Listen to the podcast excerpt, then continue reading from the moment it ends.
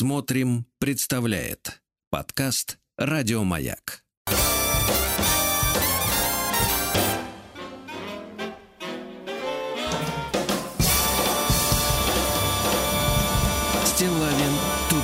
Дорогие друзья, э, товарищи, сегодня у нас вторник, и нашу аудиторию ждет самый настоящий подарок. Во-первых, э, давайте так, во-первых, с нами сегодня...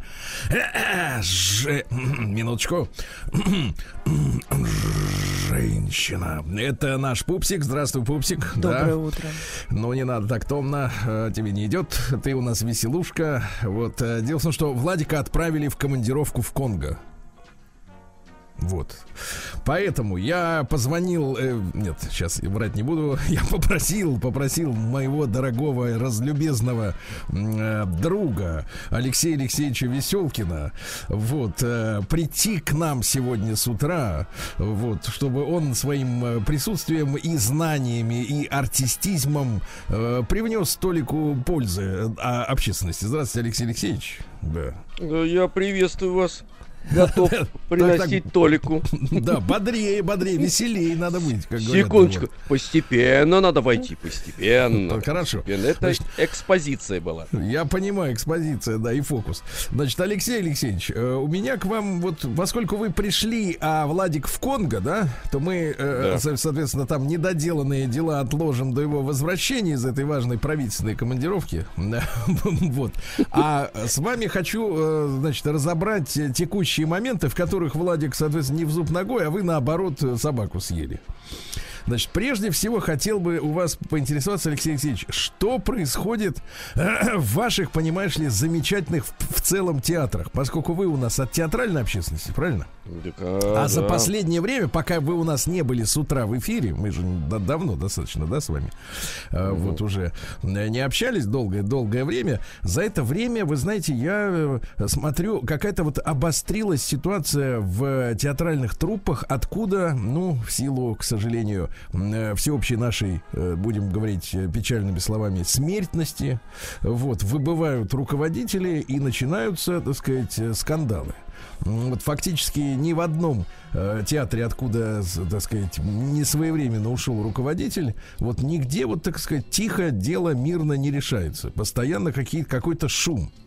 Значит, последние истории касаются теперь уже, значит, возни вокруг линкома, да, где, так сказать, делаются громогласные заявления, кто там кому друг, не друг, кто украл деньги и так далее, и так далее. Вы мне объясните, пожалуйста, вот у нас, э, у нашей, у нашей общественности, особенно, знаете, у тех, кто театра остерегается и ходит э, вокруг, э, так сказать, дистанционно вокруг театра, да, ну, чтобы, не дай бог, не разрушить э, вот эту иллюзию, которая сидит в организме, вот, а, а- а иллюзия такая, что это храм, э, значит, культуры, да, э, что там трудятся небожители, которые сами говорят о себе, что они служат, вот, а вовсе даже не работают за, за, за деньги, да, вот, и вдруг э, вот этого, можно сказать, райского, райского места на земле начинают касаться какие-то грязные, причем омерзительные и, как правило, Да. с материальной составляющей скандалы.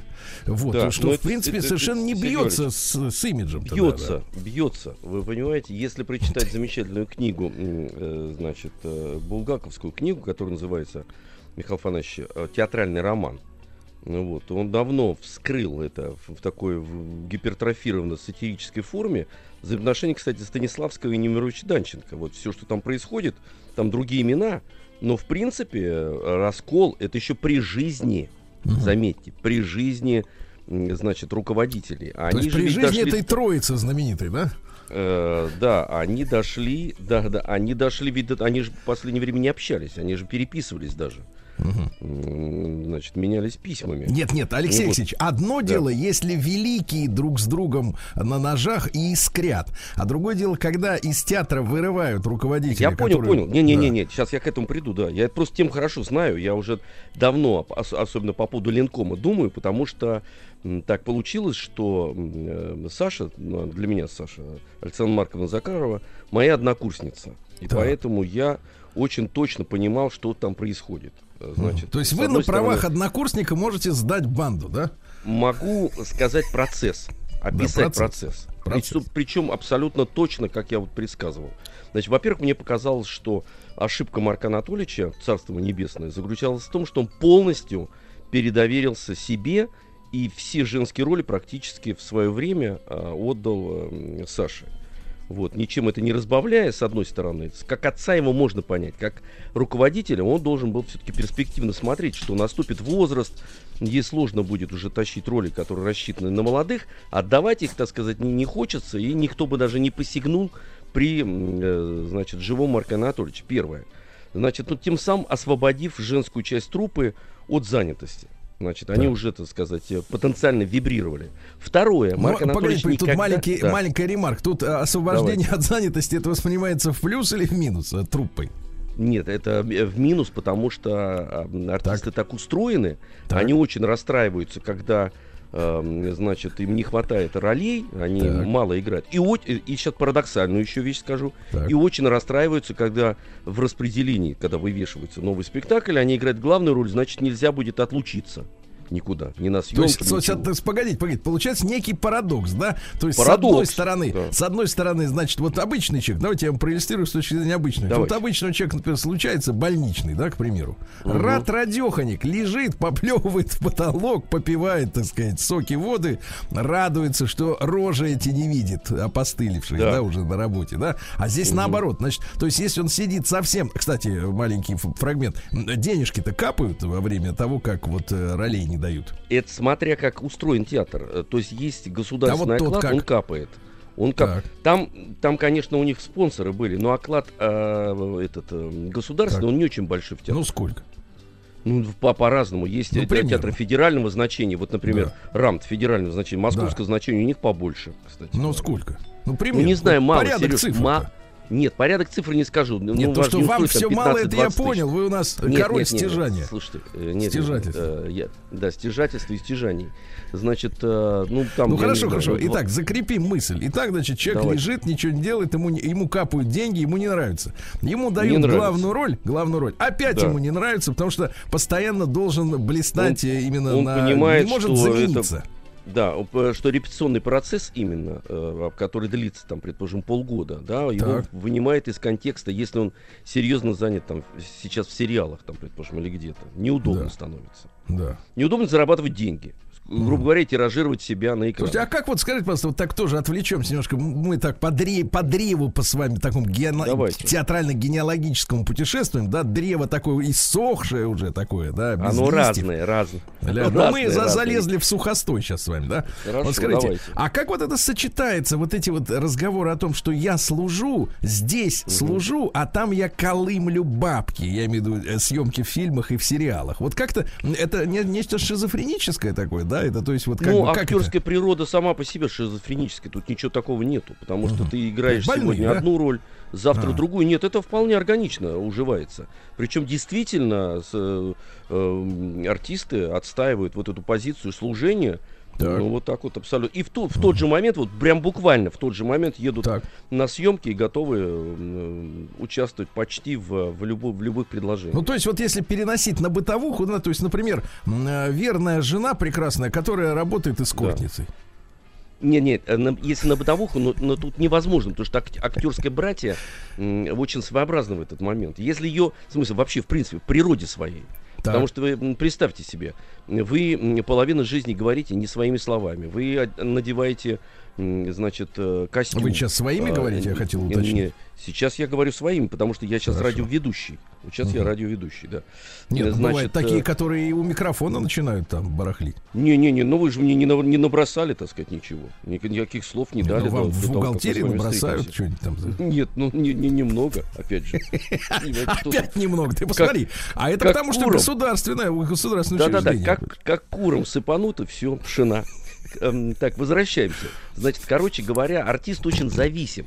И он к этому Да. привыкает. И Ага. он привыкает к тому, что его кто-то постоянно контролирует, и он работает в нескольких комбинациях. То этот партнер, то эта партнерша, то То вот есть, эти погодите, слова, это то вот такой, эти знаете, слова. вот э, образ жизни, например, вот э, классического советского э, супруга, который, значит, приносит своей женушке раз в месяц зарплату, да, э, вот, Да. все отдает, а потом она его полностью контролирует. И на пиво ему выдает, и говорит, какое пальто ему купить, и куда они поедут Не отдыхать. совсем, нет, не совсем. Вот при всем этом у артистов существует все-таки очень ярко выраженное эго. Даже, так сказать, будучи ведомым, все равно в кулуарах или где-то вот в, э, Да. значит, так сказать, в гримерных активизируется очень процесс, потому что Да. я, я, вот если б я, да Ну, нужно скажи делать просто, вот а так вот вот. вы, Алексей Алексеевич, вот сейчас вот Да. абстрагируясь, да, сейчас взывая к вам как просто к личности, да, э, к мужчине прекрасному. Мгм.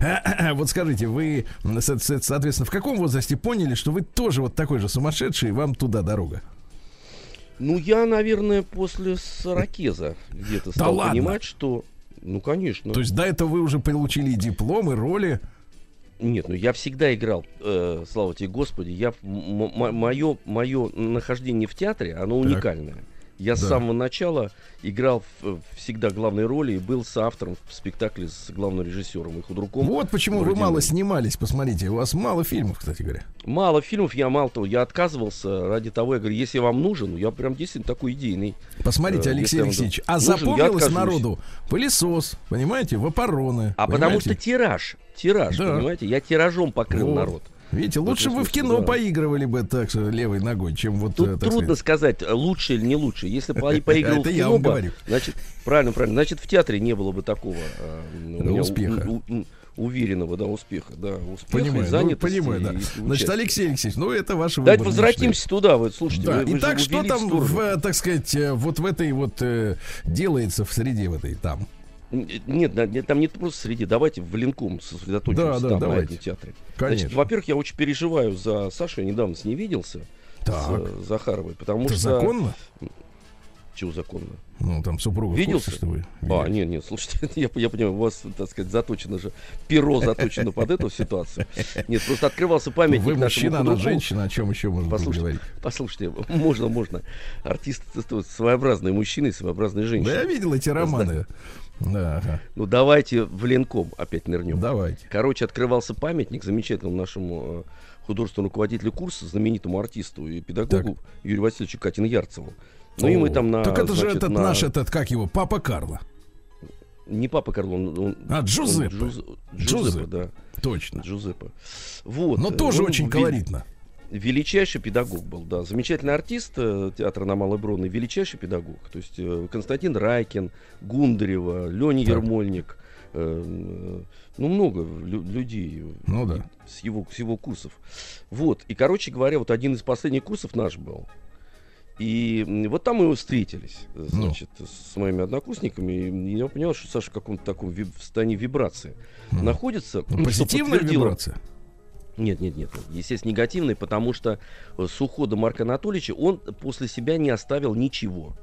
Э, Я имею в Ну, виду, как? кто бы мог, кто бы мог э, художественно продолжать идею Ленкома, которую он так долго выстраивал.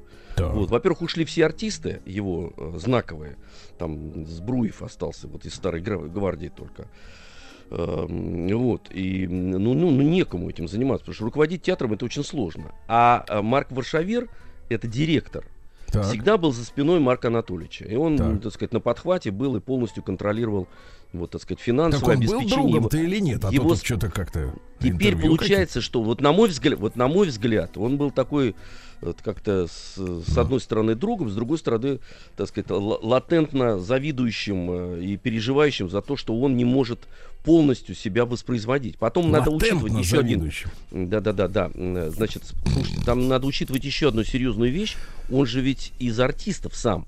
Так. Варшавер, и из артистов провинциальных. И поэтому, когда Марк Анатольевич ушел, Ну, это ваш московский представ- снобизм сейчас говорит. не-не-не, слушайте, я просто э, пытаюсь э, посмотреть на это по-настоящему, вот, э, без, без всяких эм, без всяких фильтров, так Ну, я понял, вы Потом за это- женщину в это этой моя- драме, да? Не, не, нет, это моя версия. Нет, послушайте, э, да, Так. давайте я договорю. Мне Да. кажется, что для него представился шанс чисто человеческий полностью, значит, э, контролировать э, развитие театра. И Да. я сразу сказал, что он не допустит туда никакого нового художественного руководителя, главного режиссера. То есть он горой встанет, потому что не так, э, э, не для этого он так долго ждал, чтобы взять еще кого-то, так сказать, э, к, к себе под крыло. Даже Мгм. если появится худрук, все равно он будет э, контролировать его с Мгм. точки зрения административного какого-то, так сказать, своей возможности. Вот, и все. Естественно, он отыгрался прежде всего на, на Саше. Вот, э, действительно, ей можно инкриминировать то, что она выросла из этих ролей, вот, ввести второй состав. С другой стороны, если ты вводишь второй состав, она все равно остается, значит, критерий возраста тоже не работает. Или ты ее полностью убираешь, предположим, Так. да, если критерий возраста, или, так сказать, уже не вводи. Ну и все. Ну, а скажите, пожалуйста, а бывает так, что вот у актера есть ощущение, что вот он наигрался? Бывает такой, да. Это Ну, что хватит уже, все.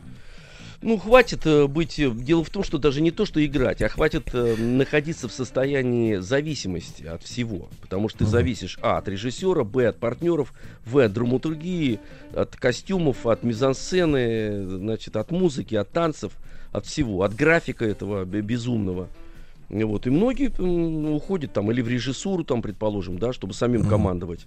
Вот. Или вообще, в принципе, меняют э, образ жизни. Но это, да, и есть еще одно патологическое уход один. Это в мемуаристику.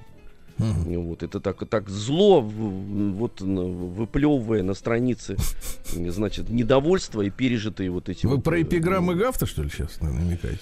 Нет, это художественная форма. Есть очень много, значит, А воспоминаний, мемуары которые... не художественные? Вопрос не в этом. Вопрос, когда артист э, пишет мемуары, все равно п- получается художественно, потому что он Так. создает свою картину, и она не объективная абсолютно, Мгм. на мой взгляд.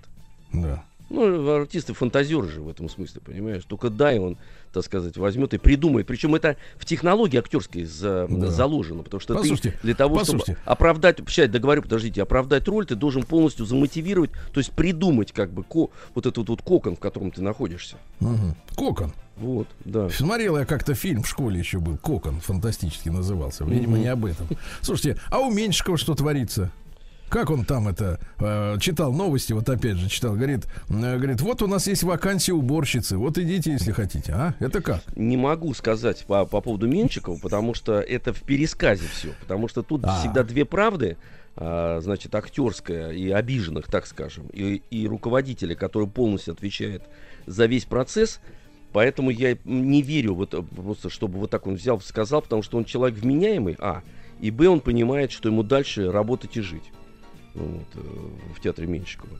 А Да. то, что последний случай, что он снял спектакль, и тут я тоже абсолютно понимаю ситуацию, потому что бывают такие, э, значит, э, такие моменты в театре, когда Так. приглашенный режиссер показывает художественному руководителю этап работы большой, там, предположим, да, и этот этап неудовлетворителен. Значит, три варианта. Или внедрение в процесс, чтобы довести спектакль до конца. Б. Снять его в принципе, потому что он не получился. Так. Ну, вот, э, И ну и, третий? третий, третий вариант вместе, так сказать, доделать. Позволить э, вместе находиться в репетиции, чтобы спектакль довести, значит, совместно до, Да. до, до ну хорошо, тогда уж Ну, я уж до конца снял. вы, вы, вы, выведу у вас и все. А в МХАТовская история, как 4200 не хватает в сейфе, а? А, А вот вам это, да, и в это тоже можно поверить. потому что я- 4200. Послушайте, но это каса- касаемо, так сказать, любого человека. 4200, это здесь 4200, а в других Да. государственных структурах в миллиардах 4200 не хватает. И э, в, в- в триллионах, и ничего. Не надо на Театр- другие по пальцам показывать. Вы нам про театр говорите. Послушайте, я вам Про про, другие. театр и говорю, что театр является проекцией. Ой, ладно, нет, проекции. мини-госу- Давайте так, я это слышу с детства. Значит, А, давайте, армия, давайте армия это слепок. Давайте так, армия Хорошо, это слепок хорошо. общества, Давайте. полиция это слепок Ладно. общества, а теперь Да. еще и театр слеп. Слушайте, это вранье, потому что вы берете на себя, я сейчас, я долго молчал, вы Давайте, берете давайте. на себя наглость, значит, называть себя воспитателями народа, а тут оказывается вы слепок и так же воруете, как все остальные. Это что за срамота, а, Веселкин? Да. Но это Сорвать с тебя погоны Нет, твои, нет, нет. ясно? Нет, нет, нет, нет, Служака понимаю. народу. Слушайте, Да, я вот ты сдал отда- свою банду, отдаю- вот и сдал. Отдаю вот отчет молчи. вашему красноречию. И молчи а, давай, то, всё, вот это выплеск воздуха, Макрона это давай. великолепно. Ставлю вам 5 за актерское мастерство. 5.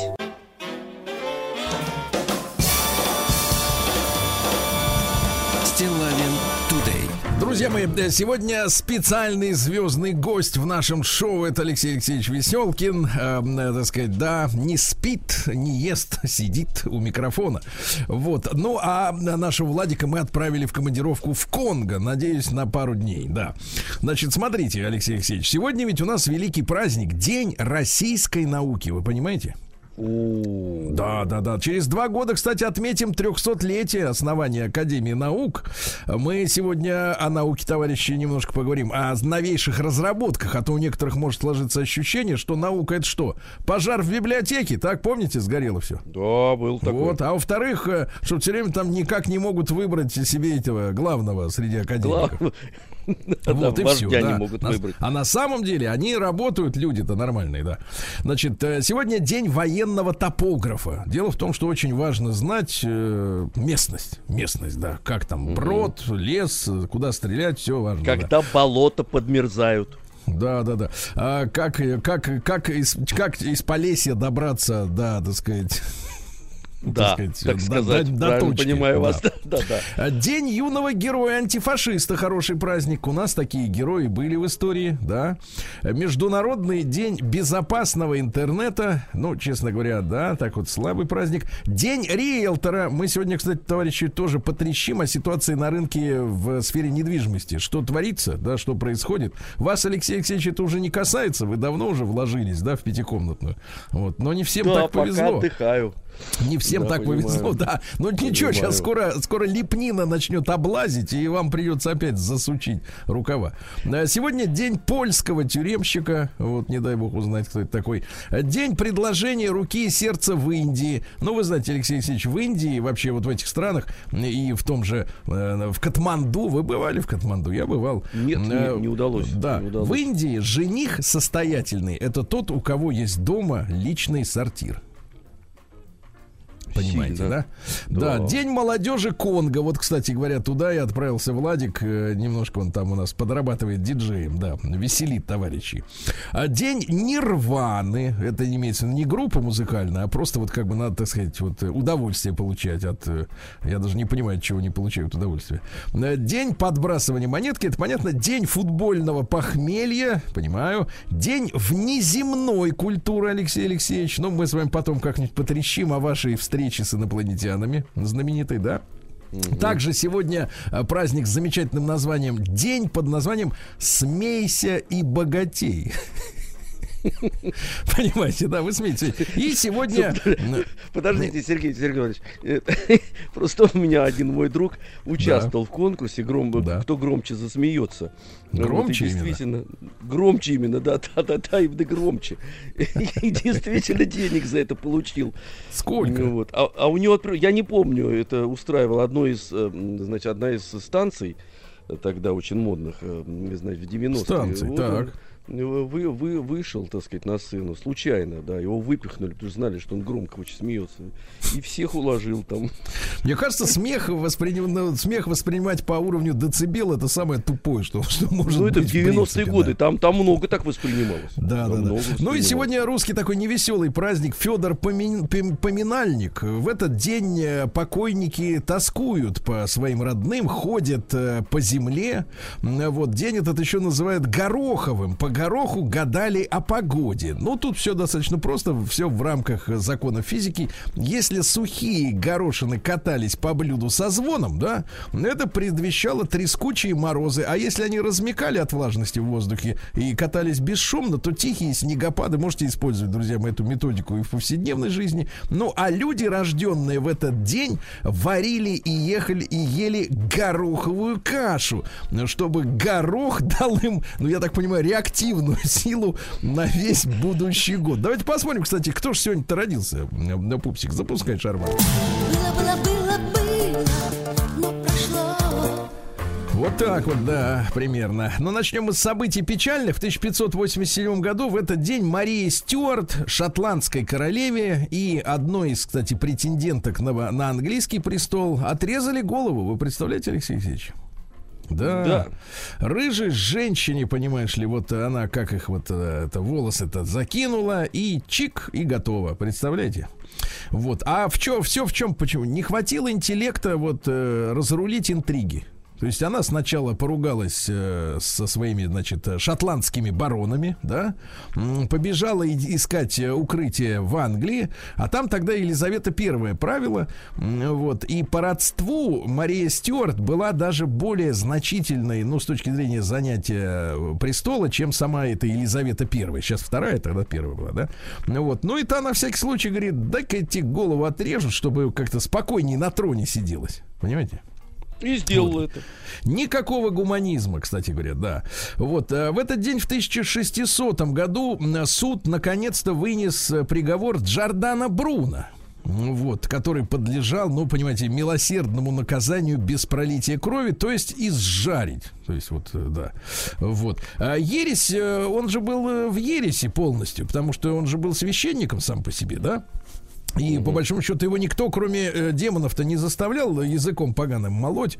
Он говорил, что Христос был э, магом, вот, что по воде ходил благодаря чудесам, колдовству и так далее. Представляете? И впаривал это людям в то время. Кстати, он знал же, в какое время живет, правильно? Вокруг пылали ну, ну, костры. Ну, ну, нет, но ну. дело в том, что его же считали, так сказать, одним из первых ученых да ладно, это наши придумали уже в советском Правильно, время, правильно, да, да, да, да, да, да. Но все равно он тоже говорил же, он же на небо. По, Какого ученый-то? Много ума не надо, чтобы сказать, что Христос был колдуном. Правильно, это наоборот, сумасшедший. О, пла- о планетах стал говорить. Да, планета. Давай, пере- пере- переводил внимание просто, да, отвлекал. Вот, э, значит, ну а что касается сожжения, да, ну вы знаете, что э, подлежали еретики, ведьмы и также мужчины, которые обвинен, обвинены были в мужеложстве. А, То ну есть, которые без женщин да, вот обходились да, да, да, в те непростые времена. А в этот день, в 1672 году, то есть юбилей, получается, что сколько же там, э, э, почти 350 лет назад, да, 350 лет назад Исаак Ньюон, Ньютон, извините, сделал доклад о своей теории природы света и цвета. Он говорил, что белый цвет раскладывается на цвета радуги вследствие различного преломления лучей разных цветов при прохождении через призму. А? Понимаете, да? Угу. А корпускулярная гипотеза, корпускула, это молекула, они так называли, рассматривала, значит, э, свет как поток частиц, которые испускаются при помощи светящихся тел, понимаете? Испускаются. Фотоны летят. Ну, через вас, кстати, насквозь пролетают. Вот сейчас да, да, один да. пролетел. Вам летят. Да. Вот в этот день, в 1725-м, э, в этот день, э, значит, вельможи, знающие о предстоящей, значит, кончине императора Петра I, э, собрались для совещания о том, кто будет преемник. Собрались олигархи. Понимаете, да? Там mm-hmm. были и Апраксин, и Голицын, и Меньшиков ваш вот этот вот, да, и Толстой, ну, другой Толстой, не тот, который с бородой, но тем не менее, да. И они вот размышляли, кто будет, либо жена Петра Первого Екатерина, ну, вот это, которая из, из немцев-то, понимаете, да? не Екатерина да? вторая, его жена именно. Да, первая. Женщина Либо еще... простая, народ любил ее, кстати. А за что? За... А просто считал почему-то такое в народе было, что Екатерина женщина простая, так. добрая. Вот, э, а вы-то поэтому... откуда знаете? Я читал. А, я понятно. Читал про ну, это, тоже да. доверия вашим этим писанине-то нет. В 1781-м Джордж Доу родился, английский Подождите, подождите, подождите, подождите ну, Сергей Валерьевич, подождите. Чего? Кстати говоря, они же ее выбрали именно за, за то, что она была человек Простая. почти очень добрый, безвольный и с плохим образованием. И они понимали полностью, что они смогут ее контролировать. Они из-за этого ее ну, естественно. выбрали. Естественно. Да. Конечно. Так, ну что, в 1781 Джордж Доу родился. Почесали, что ли? Что, что за пауза была? Что вы там делали в этот момент? Это была театральная пауза, вам ли не знать. Сергей Валерьевич, не до такой степени. Прям рука пошла куда-то гулять по тренировочным Рука с плеткой, да. Так ну, вот, этого ну, человека пригласили, пригласили в Петербург, и он написал знаменитые портреты героев войны 1812 года. Есть же специальный зал, да, героев войны, помните? И там вот Да. такие мужественные, так сказать, генералы, они все э, палеты, там вот это все красота. А я, кстати, вот э, в Тульском оружейном музее наблюдал портретную галерею, знаете, вот маршалов, э, ну, всех руководителей советской армии, которая победила Мгм. Германию. И знаете, Так. на что обратил очень интересное внимание? Что у всех у них, как, у, как на подбор, очень волевые подбородки с ямочкой. А, я только хотел сказать, точно, да, точно, точно, да-да-да-да. Да, Да, дело, дело в том, что войну 812 года там же и бороды носили, там как бы не разберешь. А вот Там э, в советской, было. да, в советской-то истории э, бриться заставляли людей, поэтому э, подбородок очень четко можно рассмотреть. Вот они все с волевыми подбородками. Вот такая вот история, да. А в 1796 году Иван Петрович Мятлев. Знаком ли вам такой поэт? А? Знаком. Вот, говорят, что Знаком и Пушкину, Иван и Пушкину был знаком, и Лермонтову, Про, да. про него роман написал «Путешествие дилетантов» Акуджава. Так, ну любовная а, а у этот-то него- куда сюда? Ну что вы? Да. Девочка была 14-летняя, а ему было Так. 42 года. Очень Вот, хороший. вы послушайте стихи, какие я вам прочту, Давайте. чтобы вы, может, Давайте. использовать будете на сцене, когда в следующий раз Давайте, выйдете. хорошо. Э. Фонарики, сударики, скажите-ка вы мне, что видели, что слышали в ночной вы тишине? Так чинно вы расставлены по улицам у нас, ночные караульщики, ваш верен зоркой глаз. Вот так вот. Да, хорошо. Неплохо, да? Вот, дальше. Что Михаил Павлович родился в 1798 это великий князь, четвертый сын Павла I. Ну, то есть ему не светило стать императором, понимаете, да? Он был братом Александра I и Николая I, брат. А, Вот, э, ну, тихонько жил, спокойно, ни, ни- никуда не совался. В 1815 году на Венском конгрессе в этот день принята декларация, которая запрещала торговлю рабами. Представляете, вот, то есть вот запретили торговлю э, с э, рабами, да. А в 1816 году в этот день в Шотландии впервые в мире во время полицейской операции была задействована собака которая взяла след, да, соответственно, и э, привела сыщиков, э, так сказать, к преступнику. Потому что собака, она носом чует, где сидит гад. Да. В 1828 Жюль Верн родился. Знаю, что вы как бы неравнодушны к этому писателю. У него же, в принципе-то, Да. Алексей Алексеевич, 66 романов, понимаете? 66 романов, да. Я вообще а удивлен, известно что его- только две. А? Ну, потому что это от, ле- от лени известно. Вот я бы на месте кинематографистов, у которых не хватает сюжетов. э, Жюль Да. Верн это просто такое, ну, россыпь сюжетная. Ведь сюжет самое Конечно. главное. Сейчас а самое сюжета. главное идеи. Посмотрите, электрический стул придумал умница. Понимаете? Молодец. Очень хорошо. Ну, понятно, вертолет, самолет, подводная лодка, это все нормально. Вот, видеосвязь и телевидение придумал, да.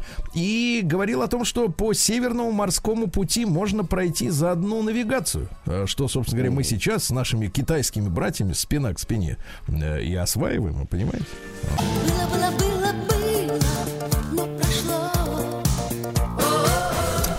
друзья мои, Алексей Алексеевич, в том числе в 1834 в этот день э, Дмитрий Иванович Менделеев родился, наш замечательный химик, да. Вот, открыл периодически, периодическую таблицу составил своего имени. А американцы не используют его фамилию, когда называют вот эту таблицу. Представляете, какая наглость? Надо везде Наглость говорить о том, что это. Менделеев Согласен таблица. с вами, да. Ну, да-да-да-да. А Цитаты какие? Умейте всегда перенестись на точку зрения противоположного мнения. Это есть истинная мудрость. А? Мгм. Понимаете, да? Стараемся, да, стараемся. Вот в этот день дуэль Александра Сергеевича состоялась под лицом Дантесом, а? На Черной речке. Вот. Не, не- занимает меня эта трагедия, конечно. Вот все вот эти годы, которые, как узнал еще в школе, что вот было на Черной речке, это побоище сво- своего рода, да. Вот вы, как э, так сказать, человек э, Пушкина от, от сих до сих знающий, вот скажите, пожалуйста, вот э, что за подлец этот Дантес, а? Ну, он, во-первых, Так. он не наш, он же не русский. Нет, это понятно, это уже, уже плохо. Любовник, голланд... Любовник голландского посланника. Вот, и для Да. того, чтобы скрыть Погодите, он же интригу, как раз, усыновленный. Он его усыновил, но он его любовником был. Потому То что есть, голландский погодите, это посланник... мужеложство, то есть, получается? Конечно, абсолютно, да. А Да, да. зачем ему он еще же- Пушкин? Он же, мало того, он женился же ведь на э, сестре э, Натальи Николаевны, Так. чтобы скрыть вот эту связь с, э, с Гекерином. Да вы представляете, какая подлость, да? Да. Подлость запредельная. Вот Причем видите, Александр какая... Сергеевич- А ведь я- проблема-то была какая в государстве? Не, не было конституции, соответствующей статьи, понимаете? Вот и погиб по- поэт, невольник чести. Невольник чести, да. Да. Дальше, что у нас интересного сегодня, друзья мои. А, В 1879-м, выступая в Канадском институте в Торонто, инженер-железнодорожник Сенфорд Флеминг а, предложил ввести универсальное стандартное время, разделив земной шар на 24 часовых зоны. Вот. Ну и, соответственно, эта идея была принята на железных дорогах Северной Америки. Ну и часовые пояса, мы до сих пор их знаем. Слушайте, а как они раньше-то жили без часовых поясов? А самое Да, не интересное... напря- не Слушайте, напрягались и по Алексей не Алексеевич, звонили. Алексей, а самое интересное, я, знаете, вот э, как-то делился этим впечатлением. Э, Был э, однажды в музее, э, так сказать, э, дворянского быта. Вот. Мгм. И там, значит, э, висят э, на стене часы м, э, 19 начала 19 века. Ну и, соответственно, французского изготовления.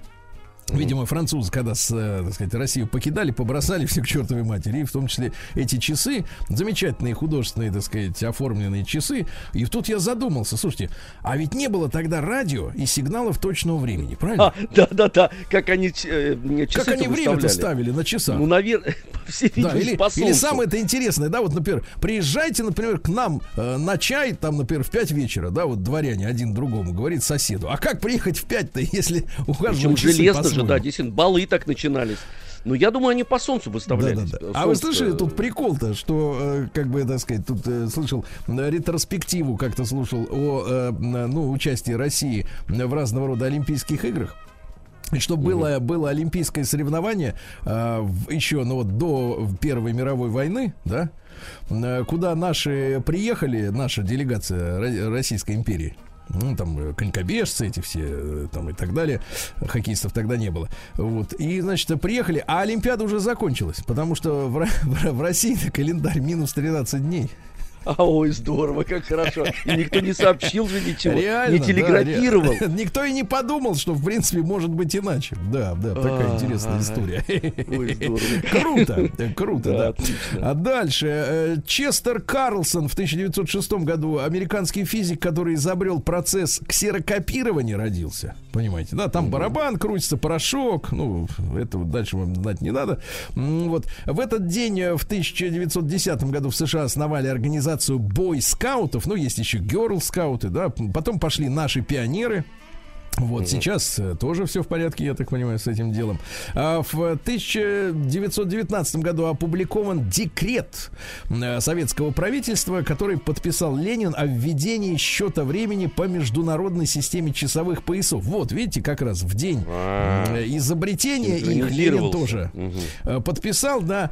Э, Вот в 1922 году, сегодня столетие отмечаем Юрия Львовича Авербаха, это шахматный гроссмейстер замечательный, да. Вот, э, исследовал шахматы вдоль и э, поперек. Э, В этот день, в 1924-м, Леонид Аристархович Пчелкин, он же Глузман, Родился замечательный режиссер. Вот он снял в 90-е годы, уже в, это, в постсоветское время, 60-серийный фильм «Петербургские тайны». А? Там же и Чинишвили, и. Караченцов, а? И Да, Крюкова. произведение. Да, и Мгм. молодой Сережа Безруков там снялся, понимаете, а? А вы вот все на главных ролях были и не снимались, понимаете, а могли бы блистать. Вот. Мог бы это не вылезать из Да, э, бандитского да. Петербурга. 60 серий, представляешь, подмахнуть. А в, ши- в 25-м году Джек Лемон родился, замечательный американский актер, но он играл в джазе только девушки, играл женщину, как вы понимаете, да? М, Вот. А в Ну, этот кстати, артист день... замечательный. Он, мы его только по- почти знаем. А, а, а вот, вы, кстати, смотрели фильм «Большие гонки»? Нет, тоже не смотрел. Да как же вы такой фильм не смотрели? «Большие Ну гонки»? зачем? Есть фильм. много других хороших фильмов, и на них времени не Нет, хватает. нет, нет, посмотрите, А вам будет любопытно. Ребят, в 28-м году родился, ну, не только прекрасный актер и по- по-настоящему народный артист Советского Союза, но и, мне кажется, один из, а, одно- один из воплотителей образа настоящего мужчины, не только в глазах женщин, но и в глазах э, всего прогрессивного человечества, Вячеслав Васильевич Тихонов. Да. Да. Замечательный, замечательный совершенно мужчина. Э, В, сегодня в 45-м году э, как раз наш летчик-истребитель Девитаев э, совершил по- побег на самолете с 10 советскими военнопленными. Да, великий подвиг, самый настоящий. Об этом снят фильм. В 49-м году Ирина Вадимовна Муравьева родилась с днем рождения. Да. Виктор Алексеевич. Проскурин родился в 52 году. К сожалению, его не стало в 20-м. Вот сегодня отметили бы 70-летие, да, к сожалению. Вот. Ну и в 55 году надорвался э, так сказать, Григорий, э, не, Георгий Маленков, помните, был у нас такой председатель Совета Министров Советского Союза? А, вот. да. Он после смерти Сталина подумал, что, в принципе, быть э, председателем Совета, то есть премьер-министром, это круче, чем генсеком, которым стал Хрущев. Вот, а это была ошибка. И его, вы знаете, за что разжаловали? За то, что у него было намерение сократить производство вооружений и увеличить выпуск товаров народного потребления в Советском Союзе.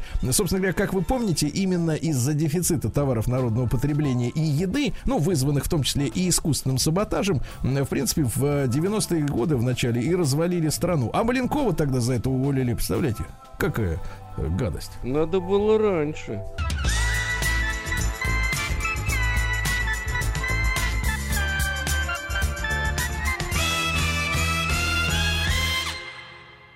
Стилавин Тудей. Друзья мои, да, ну что же, сегодня у нас с вами, э, кажется, вторник. Да, кажется, вторник. С нами Алексей Алексеевич Веселкин, то что Владик э, находится в Конго в краткосрочной командировке. Вот, с нами Пупсик за музыкальным пультом. Спасибо ей большое. Ну и мы сегодня ведь, Алексей Алексеевич, э, с вами перенесемся мысленно на Ставропольщину. Запускайте шарматку.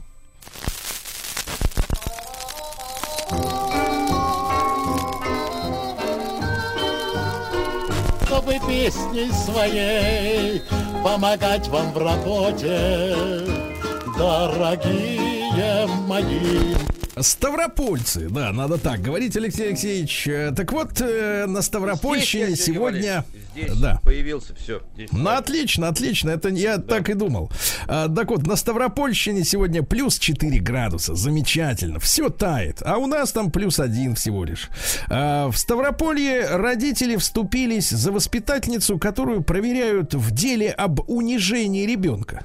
Дело в том, что э, в конце прошлого 2021 года э, с заявлением о насилии над ребенком обратилась мать одного из детей. Она сказала, что в 2017 году, то есть, то есть 4 года тому назад, Четыре. Дети, видимо, с тех пор уже закончили детский сад, скоро уже школу закончат. Но теперь мать вспомнила, э, что воспитательница детского сада заставила детей из группы оплевывать ее сыночку. Представляете? А остальные родители не согласны, говорят, не было, да говорят, такого. Ну, в общем, идет разбирательство. А в Ставропольском крае привлекли к ответственности водителей, которые нарушают закон о тишине, ездят, жужжат, понимаете ли, своими глушителями, к сожалению. Да. А на Ставрополье пьяный 24-летний водитель протащил по земле автоинспектора в течение 5 метров, причинив легкий вред здоровью. Задержан мерзавец. Из-за овец и баранов Ставрополец лишился 431 тысячи рублей. Знаете, как это дело было? Так, женщина, нам. да, женщина приехала в гости к родственникам, припарковала свой автомобиль около их дома. А через некоторое время выходит, а об ее иную автомашину трутся бараны. А несколько из них даже запрыгнули на капот и крышу. Ой, И знаете, натерли на 431 тысячу рублей. Вот нормально. Да. На Ставрополье задержан экс-министр туризма Александр Трахач... э, Трухачев, извините, э, из-за преступных действий бывшего министра, который всего два годика-то был э, на посту. Причинен ущерб в размере 35 миллионов рублей. Вот. А За использование поддельных водительских прав Ставрополец пойдет под суд, это понятное дело. Ненастоящая внучка лишила ставропольскую бабулю 400 тысяч рублей. Ну, как обычно, звонит, говорит, я попала в ДТП, надо откупиться от ментов, дайте 400 тысяч, бабушка. Она и дала. Ставрополец украл куртку за 12 тысяч рублей из крупного спортивного магазина.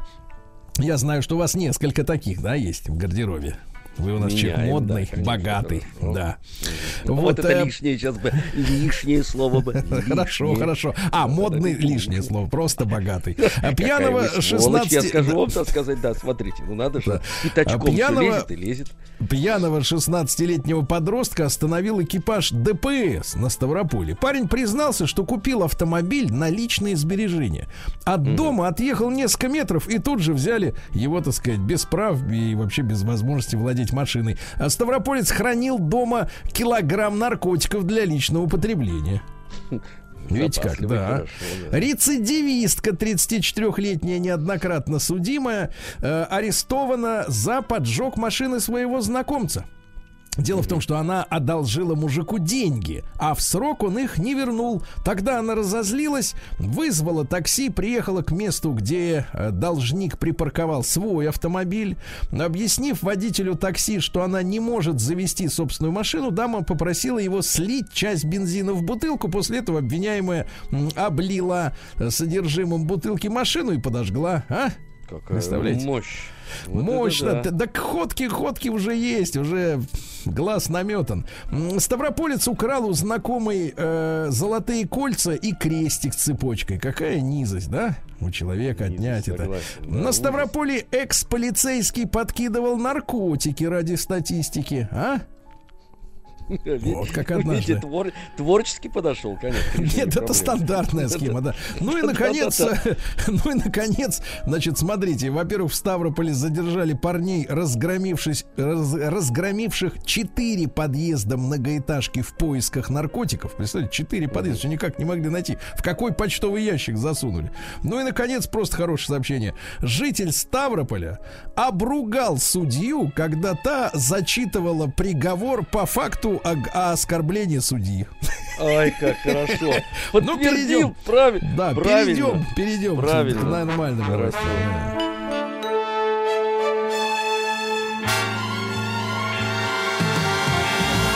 Стилавин Today. Ну, начнем не слишком с, выс- с веселых новостей, но их нужно знать просто по факту. С 1 марта свидетельства о смерти станут электронными, товарищи. Вот. Да. Да, да, я понимаю, даже вы да- да- даже промычать нечего, да, Алексей Алексеевич? Согласен, Ничего согласен. нево- невозможно. Да, ничего. дальше я А вас это добью. госуслуга, кстати. Госуслуга будет называться. Да, госуслуга, да-да-да. госуслуг. Не, Серьезно. Я, понимаю, что да. вы этим озабочены. Эксперты назвали новые профессии в сфере кибербезопасности. Например, вот смотрите, если вы вам вроде надоест ваше лицедейство в театре, вы сможете устроиться, значит, специалистом по криптографической деятельности. Что-то понятно из этих слов? Расшифруйте. Не нужно, не нужно. Это, это надо Хорошо, не, на- учиться не и надо учиться. расшифровывать. Значит, Давайте э. Даня Милохин. Мы обычно э, таких персонажей-то, в принципе, не очень сильно э, их э, судьбой интересуемся, ну, потому что, как бы, их творчество, оно находится за, за гранью нашего, на- нашей координат, да, в принципе.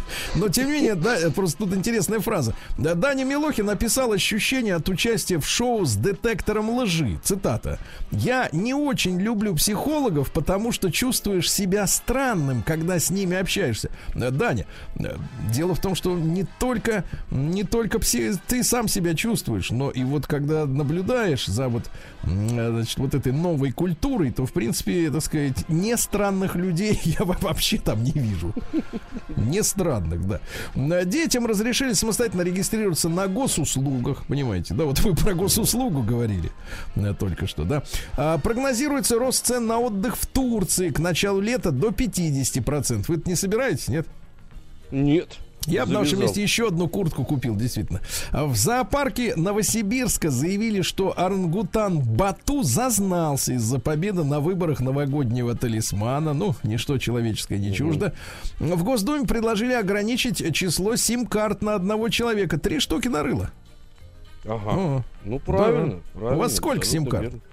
У меня совсем мало. Три? Сами вы три. Три. Я вот понимаю. У вас, наверня... у вас наверняка много. Наверняка, конечно. Контроль за, да. контроль за банковскими операциями граждан усилят, друзья мои. Смотрите, банки должны будут выявлять операции с необычно большим количеством граждан. Значит, больше 10 в день или более 50 в месяц. Также заинтересуют транзакции от 30 транзакций в день э, другим физлицам. Да. Брюс Уиллис получил специальную категорию антипремии «Золотая малина» за съемки в восьми э, э, фуфловых фильмах. Вот сразу. Значит, за какие фильмы? «Американская осада», «Преступный квест», «Звездный рубеж», «Тупик», «Крепость». Какие «Пол- названия, это Дальше, замечательные. дальше. Давайте, пол- давайте еще. Полночь в злаковом поле, да, за Ой, гранью жизни. Наконец, вы Ой-ой-ой.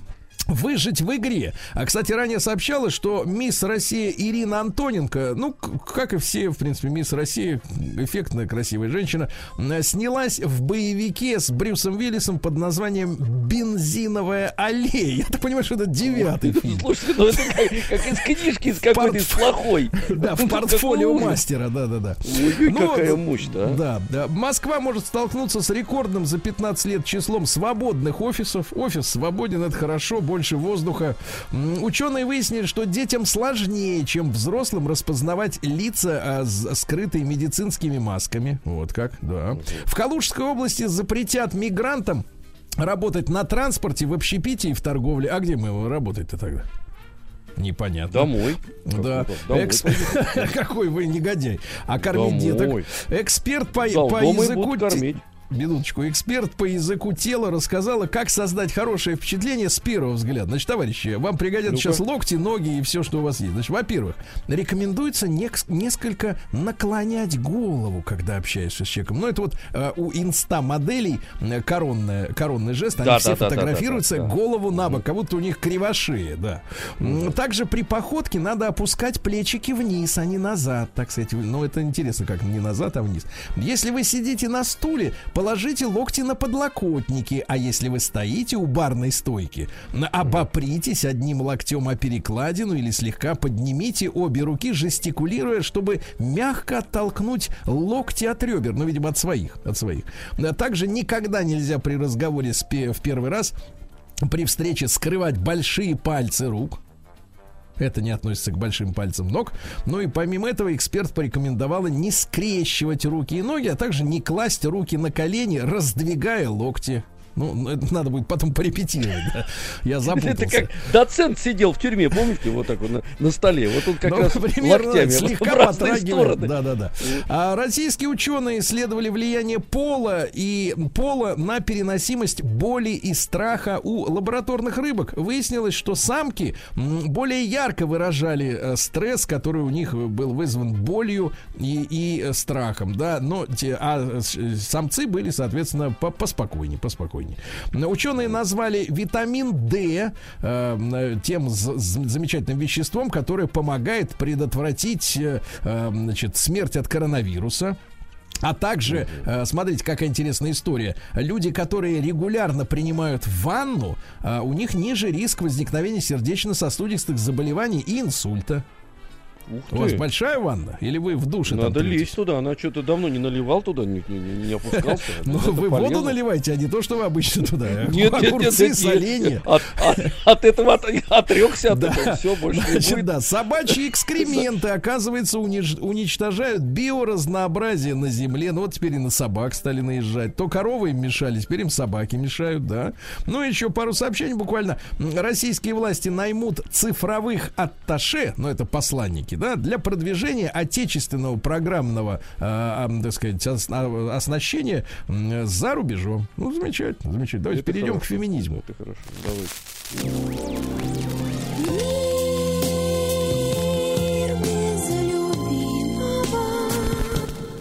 Так, ну что же, российская биатлонистка одним словом прокомментировала результаты гонки на Олимпийских играх. Одно слово из четырех букв. Я читаю по буквам. П-А-О-Ж. Составьте слово сами, да.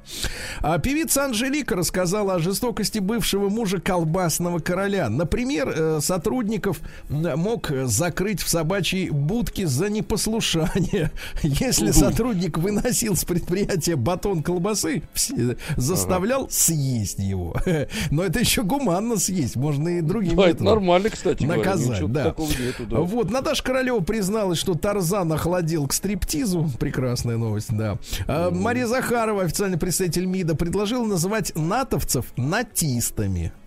Правильно. Ну, пока не нацистами, но да, звучит Ну, это примерно же так же. читаем, читаем Да. это, да. Дальше, что интересного у нас среди женщин. Женщина случайно родила от родного брата, ну, это за границей, в Руанде. Случайно, э, понимаете, да? Ну вот, э, канадские хоккеистки отказались играть на Олимпиаде с россиянками, пока Вот наши не получат. слушайте. Да. Я и вчера команды просто вышли... рвал и металл. Рвал и металл, Маска. я чувствую, до сих пор вас трясет, Не, да? не, слушайте, а меня несет, потому что это, э, это косяк э, устроителя Олимпиады. Конечно. это наглость эти. Это... Нет, нет, слушайте, я, Я я, возмущен. Я не, тоже. Не, я сейчас серьезно возмущен. Нельзя идти на поводу у них. Ну что это такое? тоже. И на час задержали еще Я матч. тоже. Да ну и, что наконец, о хорошем. Житница плевать, Воронеж- вы же не любите ни хоккей, ни футбол. Фу Я очень вот люблю, я еще больше не люблю маски, поэтому, соответственно, я целиком вас разделяю. Так вот, э, жительница Воронежской области, спасшая провалившуюся под лед собаку, отказалась считать себя героем. Говорит, просто нормальная российская женщина. Молодец. Молодец. Молодец. Перейдем к капитализму, товарищ. Давай.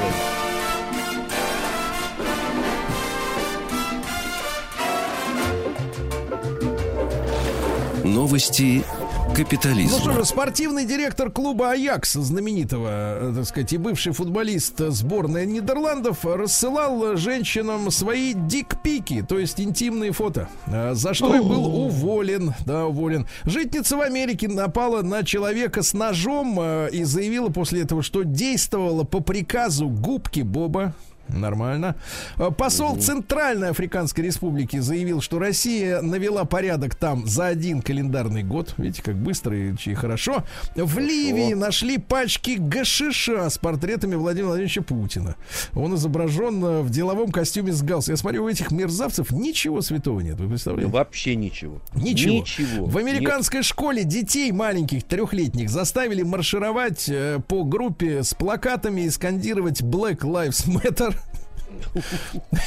Там причем дети А вы, разные. а да. вы- слушайте, а вы знаете, что один из фондов Black Lives Matter был э, ограблен а, э, теми людьми, которые возглавляли этот, этот фонд, и построено было раньше, вот в одном месте, Да. а в другом, а в Лос-Анджелесе за полтора миллиона дом с бассейном. Неправильно, а что деньги пылиться должны? Ну, это, конечно, просто Нега, да, хорошая да, новость, давайте, из Британии. Давайте, А, британцы на 60% стали реже называть э, своих собак в честь Бориса Джонсона. Это печальный показатель для Бориса. Ой-ой-ой, печальный. как Перейдем к нашим дело. криминальным новостям.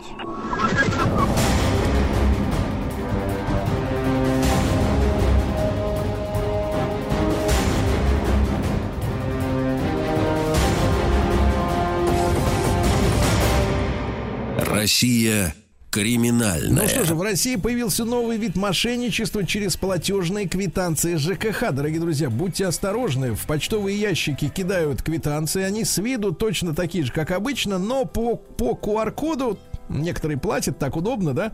Сканируешь и сразу, так сказать, э, все данные заносятся в счет, а денежки-то улетают мошенникам, понимаете? Алексей Алексеевич, особенно я вас призываю быть внимательным, потому что у Да, вас я- квартира я большая, площадь э, 200 сильно- квадратных метров, у вас большие, так сказать, отопительные сборы. Напрягся. вот да. мусорные. Ну, это свой гектар тоже там берегите, понимаете? Да, но у меня квитанция не приходит никуда. Не- Значит, аккуратнее, смотрите, э, аккуратнее. хорошая новость из Омска.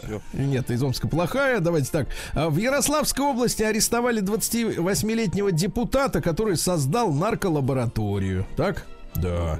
А Пассажир омского такси отобрал у водителя руль и устроил ДТП. Ну, прям с пассажирского места и отобрал.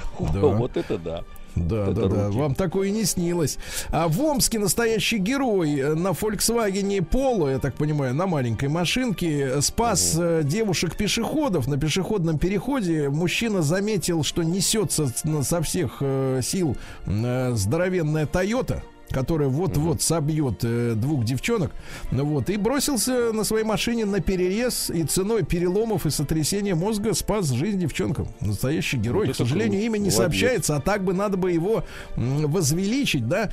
А, ну что, грабитель погиб при попытке взорвать банкомат в Подмосковье. Видимо, взрывной волной отбросило. Водитель из Хакасии попался пьяным за рулем в девятый раз. Хорошо. Видите, в девятый раз, да. Да. Ну и нужно что-нибудь, э, что-нибудь о хорошем вам сказать, да? Вот, Давайте пожалуйста, не плательщика, не плательщика алиментов задержали в родильном доме, где рожала его вторая жена. Понимаете, да? Ну и, наконец, а, а, давайте, э, новости серии «Их нравы». Россиянин поджег квартиру своих родственников, которые не пустили его погостить. Действительно. А А, что зачем же тогда квартира нужна, если я не могу зайти туда? Ну, К вам, к вам, к родственникам, да. Кстати говоря, кстати говоря, повреждена была огнем входная деревянная дверь квартиры, а сумма ущерба составила больше 300 тысяч рублей, понимаете? Ой, как много-то. Алексей Алексеевич, этого. вам огромное спасибо. Огромное. Хорошего дня вам.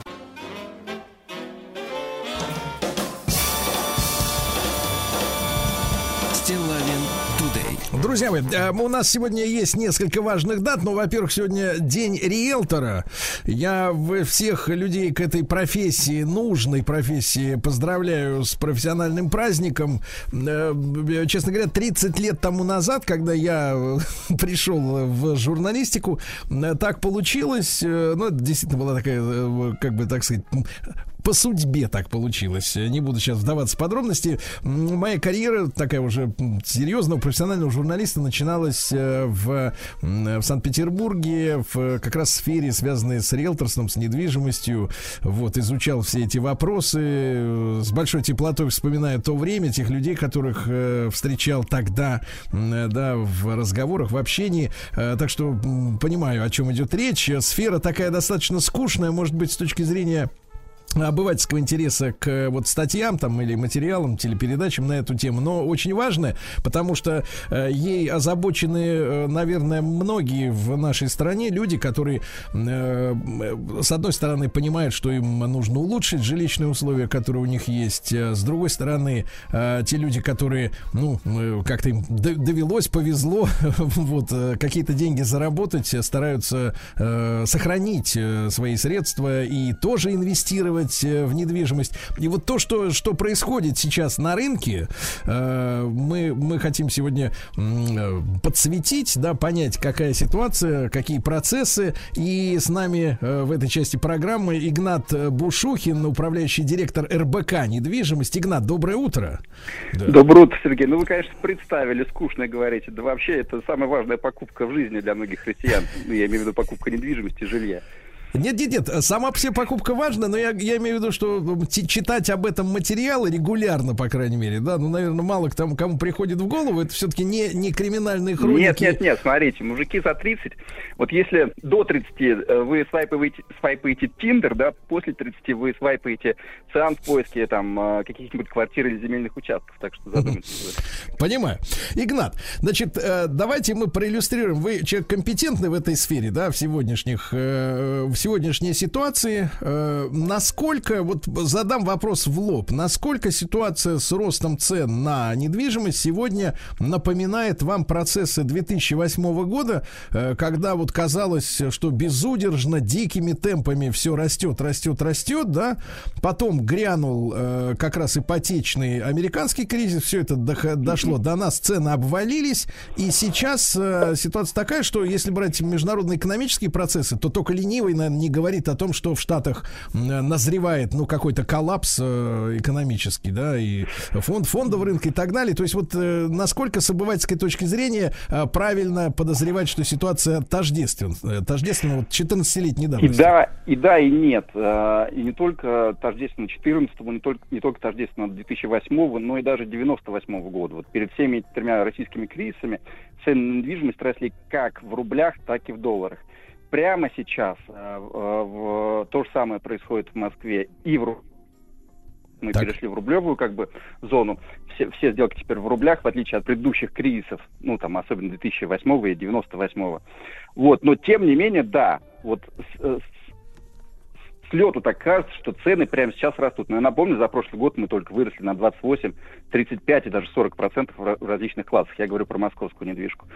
Но а, эксперты говорили, что 2002 год что вроде там надо успокоиться ценам на недвижку, потому что невозможно расти.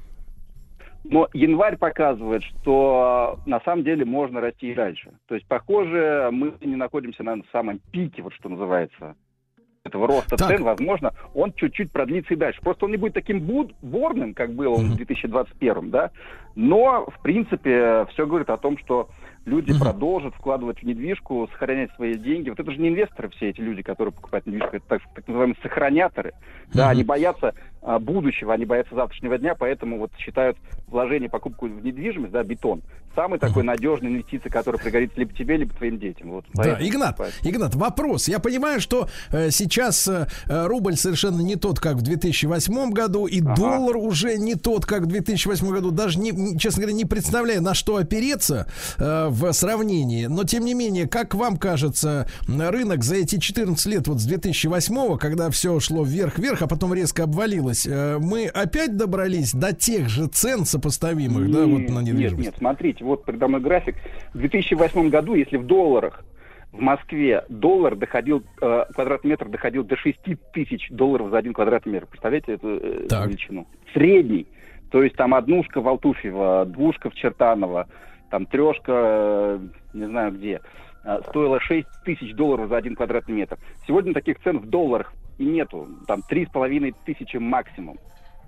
Э, Три с и рублях, это да, с в рублях- учетом, с учетом того, что и доллар послабее, да, чем тогда. Да, в рублях, да, конечно, мы вы- выросли. Но некоторые эксперты говорят, что в 2021 году мы пробили в Москве психологическую отметку в 300 тысяч рублей за один квадратный метр. Это касается всех классов жилья, новостроек, вторички и так далее. М, Таких, вот там, в 2008, конечно, рублевых цен таких не было. Поэтому сейчас Хорошо. у нас такой рублевый рынок, рублевых... Хорошо, Игнат, а что касается эм, эм, драйверов, ну то есть э, э, причин для роста цен, а вот э, что вы что вы видите на этот раз, да? Почему Ну, цены растут? Это спрос, либо, например, помните, я сейчас немножечко, э, Да. либо, значит, все все отмечают уже на протяжении последних пары лет э, очень резкий ц- рост цен на стройматериалы, естественно, в строительстве оно в первую очередь отражается. Затем отток отток приезжих рабочих из строительной отрасли в доставщики еды, да, это тоже факт. Ну Вот э, какой вы, вы- какую причину вы назовете? А, ну, в 2021 году э, драйвером спроса была все еще ипотека. Люди ждали, что она станет дороже. И вот они дождались, словно говоря. А, Льготная ипотека дышит на ладном. А, Люди опасаются, что ипотека и дальше будет расти, поэтому они все еще считают, что сейчас э, э, там приемлемое время, чтобы влезть в ипотечную кабалу, там, взять кредит и вступить там, в бой на рынке недвижимости, условно говоря. Вот. Рост цен, они видят, что недвижимость дорожает, поэтому они все еще для себя видят возможность покупки недвижимости при таких ценах. Ну, это очень высокая цена. Я думаю, что сейчас она переоценена все-таки. Потом, а, то, что растет себестоимость, я с вами, конечно, согласен, да. Я бы не стал говорить о том, что вот а, рабочих становится на стройке меньше, и то, что они уходят в в куда вы там сказали В деливери. в деливери, да. А, в, на стройке в Москве и в сопутствующих от- отраслях, чтобы вы понимали, работает 1 миллион человек москвичей. Представляете, какая, какая вот э, доля москвичей работает на стройотрасль? Какая Стройотрасль- человекоемкая отрасль, да. э, стройотрасль это 20% ВРП Москвы. Вот. Мгм. Гигантские цифры. Да-да-да. Вот, так И- что я не думаю, что... э, к тому же, знаете, рабочая сила на строительных площадках, я верю, что буквально уже через 2-3 года а, это будет не проблема, потому что, э, похоже, тут скоро изобретут Теслу на стройке, и, возможно, вместо приезжих э, специалистов будут работать, я надеюсь, человекоподобные роботы. Все к этому идет, на самом деле. Понимаю. Ну, то есть этот шуруповерт с искусственным интеллектом. Значит, Игнат, а, я видел новости такие, что, э, значит, сегодня, э, э, сейчас э, снижается в Москве средняя площадь квартиры, да, которая покупается. То есть э, Да. площадь все меньше и меньше. Вот э, с вашей точки зрения, типовая самая квартира, которую сегодня приобретает, которую сегодня приобретает самая массовая. Да, самое массовое, ну, как это всегда во всех жилых комплексах, это двушки э, ну, между однушкой и, и трешкой. Но эта доля смещается ближе к однушкам. А, покупают сейчас европланировки, допустим, это может быть э, двушка, но с объединенной кухней. Вот как ее назвать? Вот по старым там а, нормам это двушка, а по новым это уже Ну, то есть это однушка. Там- там полустудия такая, да, соответственно, да? да, но тренд это уже, слушайте, ему уже лет 10 на уменьшение планировок, э, поэтому ну, в этом нет ничего нового. Я не думаю, что мы придем, конечно, к японскому варианту, когда будем жить в микростудиях, э, но для некоторых это приемлемо. Студентам Мгм. почему бы нет? Можно и Игнат, вы обмолвились, обмолвились, что с вашей точки зрения цены завышены. Э, Это, понятное дело, неблагодарная история там, э, фигу, там жонглировать цифрами, но э, насколько, на какую долю, на какой процент вы считаете, что цены выше, выше Но Ну, я разумного? что-то не слышал, что у нас там средняя зарплата 300 тысяч рублей в месяц. Я бы ориентировался на среднюю зарплату, вот что на нее можно купить один средний квадратный метр жилья. Вот э, об этом речь. А так, как минимум в три раза у нас получается, что стоимость квадратного метра выше, чем э, средняя зарплата по региону. Ну, как-то уж вообще неприлично. Хорошо, хорошо. Игнат, э, что касается вот э, пр- предложений, то есть предложений того же московского мэра убрать в принципе приезжих из строительной сферы, вы думаете, что это не отразится, да, никак на А, я об этом говорю, то, что я об этом и говорю, то, что строительство по всему миру идет к тому, что скоро вместо рабочих будут какие-то новые там роботехнические технологии. Вот вы, например, при строительстве метро сейчас в Москве, вы знаете, Так. что используют уже начали робособак, которые ходят, э, вот эти вот из э, Boston Dynamics, они ходят, слеживают рабочих, там в касках они или в масках, или нет, вот представляете? Вот, и таких технологий, мне кажется, будет и больше, и больше, и больше. Будут вместо там э, плит, плиткоукладчиков какие-нибудь роботы-плиткоукладчики, вместо каменщиков роботы-каменщики, там кирпичи тоже будут класть какие-нибудь роботы. Ну почему нет-то? Мгм. Ну или Хорошо. будет 3D-печать.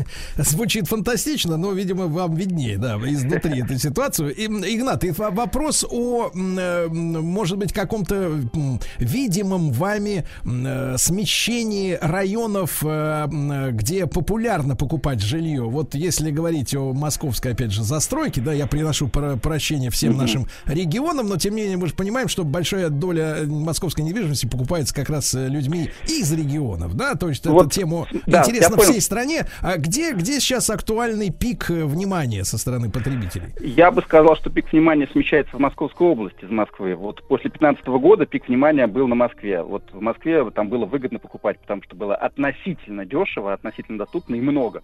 Предложение было большое. Сейчас Подмосковье было в таком забытье, потому что, ну, зачем там покупать, если можно за эти же деньги купить в Москве? Нет. Сейчас Подмосковье снова становится выгодно покупать по сравнению с Москвой с завышенными ценами в Москве. И там становится больше предложения, и, возможно, это такой ренессанс Подмосковья. Что касается районов столицы, ну, есть центр, чем, знаете, чем ближе к Кремлю, тем э, дороже и ликвиднее, поэтому надо к Это этому всегда стремиться. Ну, и там, чтобы в э, пешей доступности было метро. В этом плане в столице сейчас э, метро, там, везде, куда ни плюнь, там, в полутора километрах можно найти что-нибудь, ну, просто гигантский объем предложений, что в старой Москве, в границах МКАД, что в новой Москве, это вот там в сторону Коммунарки, Саларева и так далее. Нет, ну, учитывая ваши слова о робособаках, которые контролируют э, шлемы и масочки, э, в принципе, понятно, Москва, как говорится, метро придет в каждый дом, товарищи. Э, Игнат э, Бушухин, управляющий директор РБК «Недвижимость», с нами был. Игнат, большое спасибо, Спасибо, Сергей, за, за ваше время. Да. Ну, а после короткой рекламы об ипотеке, я понимаю, что это многих волнует, тоже поговорим.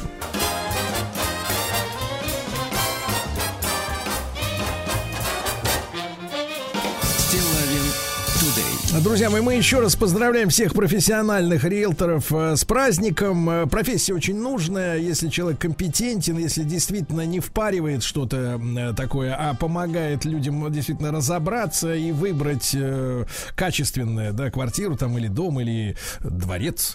Вот, то, в принципе, этим людям честь и хвала. Замечательная профессия. Многие, я знаю, там нашли себя и коммуникабельные, и умные, и обаятельные люди часто. Мы, конечно, хотим сегодня еще об ипотеке поговорить. Э, Это тоже многих волнует. Ирина Станиславовна Радченко, президент Международной академии ипотеки и недвижимости с нами. Ирина Станиславовна, доброе утро. Доброе утро. Ирина Станиславовна, ну вот э, в предыдущей нашей серии с Игнатом Бушухиным, да, про, РБК «Недвижимость» прозвучала такая фраза, что в прошлом году еще ипотека была привлекательной. Что случилось? Случилось то, что в России э, повысилась инфляция значительно, и вслед за этим э, Центробанк повысил ключевую ставку практически в два раза. Вот уже сейчас она 8,5, и скоро, 11 февраля, ожидается еще повышение ключевой ставки. Ключевая ставка – это стоимость денег в стране.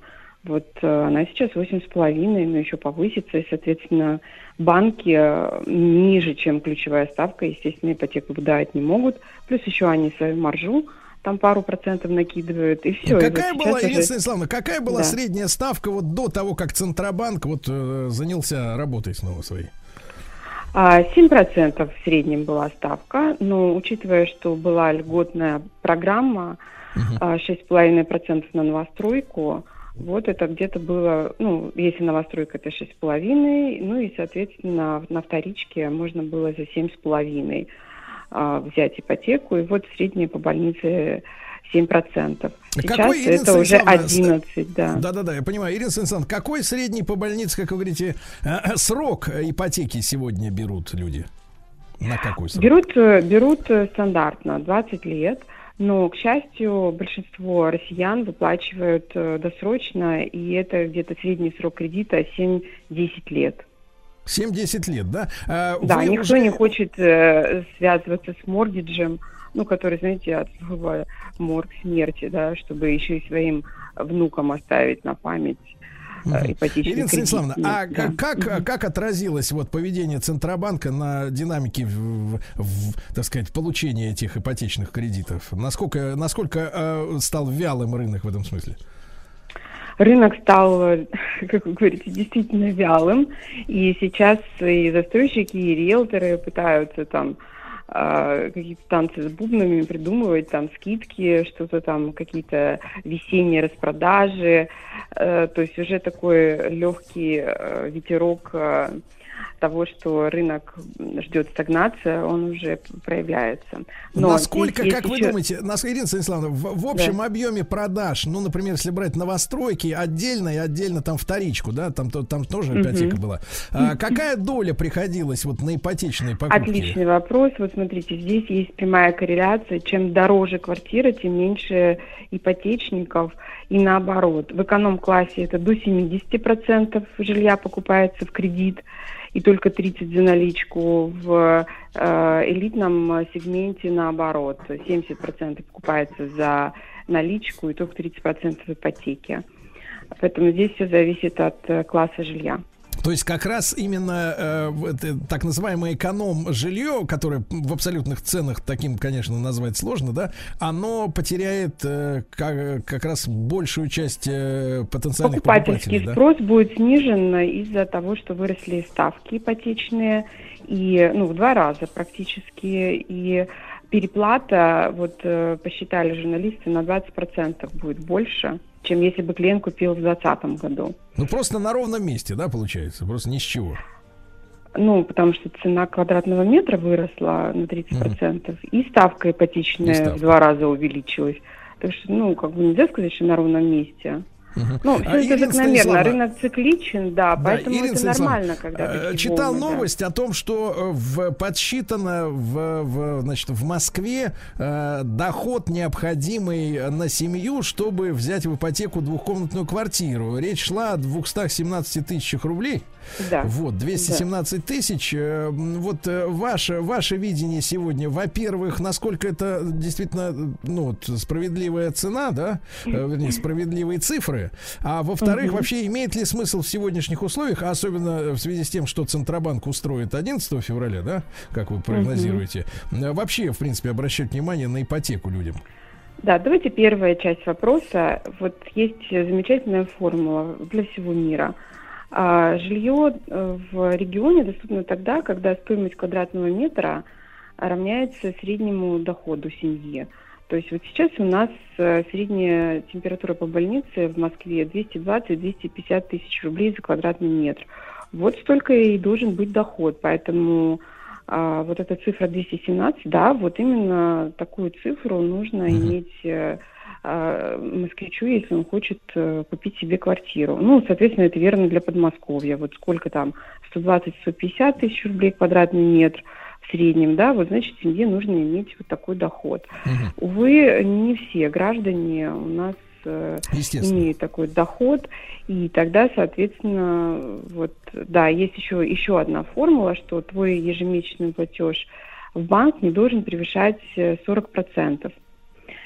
А, Потому что иногда бывают люди, которые продали свою квартиру там какую-то старенькую или там по наследству досталось, и у них большая первоначальная сумма, да, которую они могут нести в банк, и Мгм. взять там, например, улучшить себе жилищные условия, и у них платеж Да. будет небольшим. Да, Ирина Поэтому и, и вот сейчас для вопрос. э, таких клиентов Да, только время повторюсь, про, осталось, про да. 11 февраля. После 11 февраля совсем э, так, с, с- с эконом ипотекой наступит э, застой абсолютно?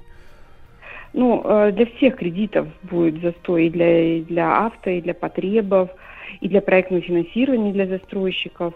Но, к сожалению, да, приближаются вот времена, когда э, кредиты будут вот такие очень дорогие.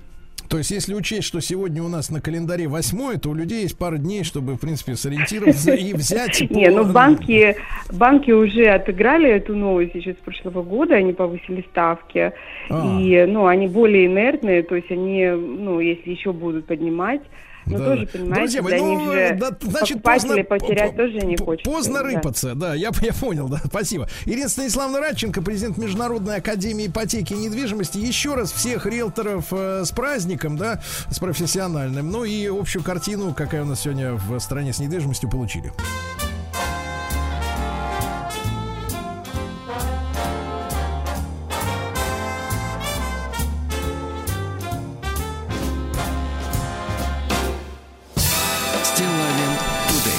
Друзья мои, э, сегодня у нас День российской науки. Всех товарищей, э, значит, академиков, э, научных сотрудников младших, лаборантов, всех, значит, да, всех поздравляем с этим замечательным праздником. И вот как приятно, что Данила Сергеевич Саранин, кандидат технических наук, на нашу просьбу откликнулся и приехал лично в студию. Данил Сергеевич, доброе утро. Да.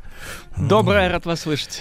Да, да, да, категорически рад. Старший научный сотрудник лаборатории Advanced Solar Energy. И э, вы знаете, друзья мои, э, вот, э, не знаю, Данил Сергеевич, вы, может, меня как-то вот в состоянии баланса такого введите, потому что у меня э, некое раздвоение впечатлений о нашей науке. С одной стороны, я сегодня утром об этом говорил, э, значит, э, со словом «российская наука» связан пожар в библиотеке, да, Академии наук, затем вот эти э, какие-то непрекращающиеся распри с э, выборами э, руководства академического, так сказать, состава, вот какие-то вот э, постоянно перетрубации там, а с другой стороны, цирконы до калибры и гиперзвук, э, который, конечно, без ученых э, никак бы не смог обойтись. То есть такое ощущение, что в гражданской сфере у нас как это вот возня такая, а вот в военной на научной сфере, значит, все тихо и спокойно, и люди, люди делают свое дело и, и делают его блистательно. Да, но мы, э, как вам кажется, Данил Сергеевич, где золотая середина? А Российская наука — это как один большой организм и экосистема. Иногда у этого организма может что-то болеть. А, Я могу рассуждать только про общегражданские темы, к сожалению, про калибр у меня нет доступа. Но, судя Это по очень всему, хорошо. судя по всему, э, там все как минимум неплохо. Да. Вот, э, по поводу разбалансированности российской науки, да, э, есть такое. Однозначно в российской науке есть оазисы, жемчужины и алмазы. Э, мы их регулярно наблюдаем, как в больших э, мегаполисах, так и в наукоградах. Да, но стоит сказать, если брать ситуацию в среднем, то есть целый ряд сложностей и проблем, э, которые надо решать. И здесь а, важно отметить то, что не все решается только господдержкой, да. А, Самый такой интенсивный прогресс, когда наука работает эм, вместе с промышленностью, Мгм. высокотехнологичной, наукоемкой промышленностью. А, а с, с ней э, у нас в стране э, не так все, как хотелось бы. И государство здесь, наоборот, старается дать ускорение. Получается замкнутый круг. Значит, государство должно, нет, бизнес должен. И ученые тоже должны. И вот здесь... эм, Все должны. Да, все должны, и нужно, ну, ну, нужно делать шаги вперед. Да, Данил Сергеевич, но мы сегодня по горячей теме с вами пройдемся, которую вы непосредственно замечательно знаете, да, и занимаетесь ей, э, судя по названию вашей лаборатории, э, значит, э, в которой есть фраза «солнечная энергия», да? Все верно. Э, вот, ну, я так понимаю, что наши партнеры, они, как бы, так сказать, ну, в публичном поле, по крайней мере, уже с ума сошли, вот, пропагандируя историю о том, что там, ну, к какому году, к 45-му или к 50-му м, мы все должны забыть, что такое уголь, нефть, газ, э, атомные стержни, да, ядерные, вот, и целиком положиться на волю ветра с сон, солнышком, да, хотя события там и в Техасе, и в Англии, и в Европе показывают, что ветер иногда не дует, а солнышко иногда скрыто облаками, и, в общем, пола- полагаться на периодические, так сказать, и хаотические источники энергии глупо, но тем не менее, значит, да, такая политическая мантра, типа мы все переходим на зеленую энергетику. Э, С вашей точки зрения, вот какая энергетика действительно является альтернативной сегодняшним классическим? Ам, очень хороший вопрос э, и очень хорошо расставлены акценты, потому что еще в 2021 году считалось, что альтернативная энергетика а, это все, что не сжигается, и не атом, и даже э, не ГЭС. То есть реки заправлять в дамбы не очень хорошо. А, и тут, в начале 2022 года, Европейская комиссия, видимо, замерзая холодной суровой зимой, решила перевести атомную энергетику из сжигания газа в альтернативную. И, собственно, теперь можно, а раньше было нельзя. Вот, э, ну, считается традиционно, есть, э, есть такое выражение, топливная энергетика, вот все, что мы сжигаем, уголь, нефть, газ, вот это э, раньше было традиционный. А все остальное, э, откуда не идет дым, это альтернативное. Но вот на сегодняшний день это уже не совсем так. То есть все с оговорочкой. Ну, есть хороший дым, а есть плохой. Это, это понятно, да-да-да. Да. Вот. А, э, э, Данил Сергеевич, а в принципе, вот о, экономическая целесообразность, э, а ведь мы последние 30 лет только, о, о, так сказать, о, о деньгах и думаем, вот, она есть у зеленой энергетики в принципе? Вот кто-то подбивал, как говорится, баланс-то под э, всеми этими усилиями по созданию производств, да, а, учитывать, сколько времени будут работать эти альтернативные источники, их утилизацию и так далее. Но я со всех сторон слышу, честно говоря, мысли о том, что это, это вообще не может никак окупиться. Никакой ветряк или солнечная батарея, это вообще, это просто, просто бред. Э, Ну, это не совсем так, эм, хотя э, проблемы стереотипов в обществе и так называемой экоповестки, они существуют. Во-первых, э, главным для нас с вами параметром, как для потребителей, являемость, является стоимость э, ватта выработанной электроэнергии. То есть фактически сколько мы заплатим Да. из кошелька в месяц. Вот, э, считается, что эм, в нашей стране из эм, топливных источников и из атома, которого у нас много, Да. мы будем платить, если привязываться к более стабильным валютам, например, доллара, это менее двух долларовых центов. А если мы говорим о солнце и ветре, которые Так. в России, кстати, появляются, и все больше и больше, то это более 11 центов. То есть То есть, погодите, 2 пять и раз. 11, да? Да, более, более пяти раз. И, естественно, можно говорить, что мы должны спасать планету. Да, согласны. Мы должны развивать высокотехнологичное производство. Кстати, в России остался один из двух заводов по производству кремниевых солнечных батарей. Все остальное made in China, Малайзия, Тайвань и так далее. А, Это мы подчеркнем, что в России есть эти технологии, Э, В том числе там используются российские наработки. Это кремниевые гетероструктуры, это группа компаний ХВЛ. А, Ее, значит, запустила группа компаний Ренова. И, ну, в общем, это такой повод а, для гордости, что у нас есть наукоемкое производство. Вот, э, что э, стоит сказать, не везде можно построить э, ТЭЦ, нельзя, не, не везде можно построить АЭС. Да, на каком-нибудь э, городке э, на севере э, Да. это будет нерентабельно. И люди будут платить еще, э, еще больше, бюджет края будет претерпевать большие потери. Поэтому здесь нужны локальные источники электроэнергии. И вот именно в таких случаях э, солнце, ветер, иногда и геотерма, вот такой комплекс, комплекс, они должны подстраховывать и быть более рентабельными. Но э, важно знать, что э, вообще вот эти генераторы энергии, есть солнце или ветряные мельницы, это 40 и менее процентов стоимости всей инфраструктуры. Э, Большую часть занимают всевозможные эм, трансформаторы, э, Аккумуляторы. аккумуляторы, да. Ведь солнце и ветер у нас генерят не всегда, а когда будут для этого условия. А хранить энергию, потреблять нам нужно постоянно, и в основном вечером, да, а вечером э, солнце, солнце не особенно, поэтому это достаточно сложная система, и вся инфраструктура, все лэпы, а, традиционные во всех странах, не только в России, они организована логистика под топливную энергетику, ко- которому можно понаставить, ну, грубо говоря, везде. А, а лэп и инфраструктура под новые источники, для которых нужна новая управляющая электроника, нужна новая умная электроника, она вс- всякратно дороже, и поэтому полностью перейти на, а, скажем так, зеленую энергетику, мы имеем в виду геотерму, ветер и солнце, на мой взгляд, невозможно. Возможно лишь э, в странах, где нет тяжелой промышленности, потому что как мы будем лить чугун, сталь э, и запускать ракеты? Естественно, для- на Солнце э, этого не обеспечить. Если вдруг представить, что в каком-нибудь крупном мегаполисе с населением более 15 миллионов э, человек отключить на день электроэнергию, то людям не хватит где-то 10 гигаватт электричества.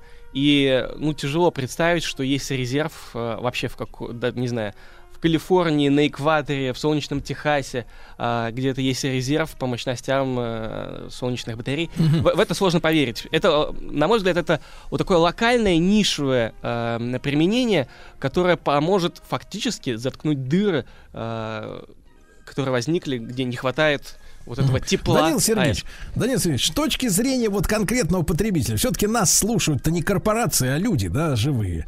Я, вы знаете, не, не могу не поделиться, э, значит, своим впечатлением. Э, э, Ну, вы- у нас бывали в эфире, в том числе, там, пару лет назад, люди, которые в стране, ну, в Татарстане, в частности, вот, занимаются, да, солнечными панелями. Я так вот, шутки ради, решил прикинуть. А вот, думаю, ну, вот я живу в бане, вот, у меня есть скат крыши, она кое-как худо-бедно выходит на солнечную сторону, ну, несколько часов в день ее озаряет, э, значит, э, вот солнце. Я подумал, а давай-ка я, значит, вот посчитаю, э, как вот если я размещу эти, значит, солнечные батареи. Причем есть же солнечные, а есть световые, правильно я понимаю, да? Вот, Да. которые работают даже в пасмурную погоду.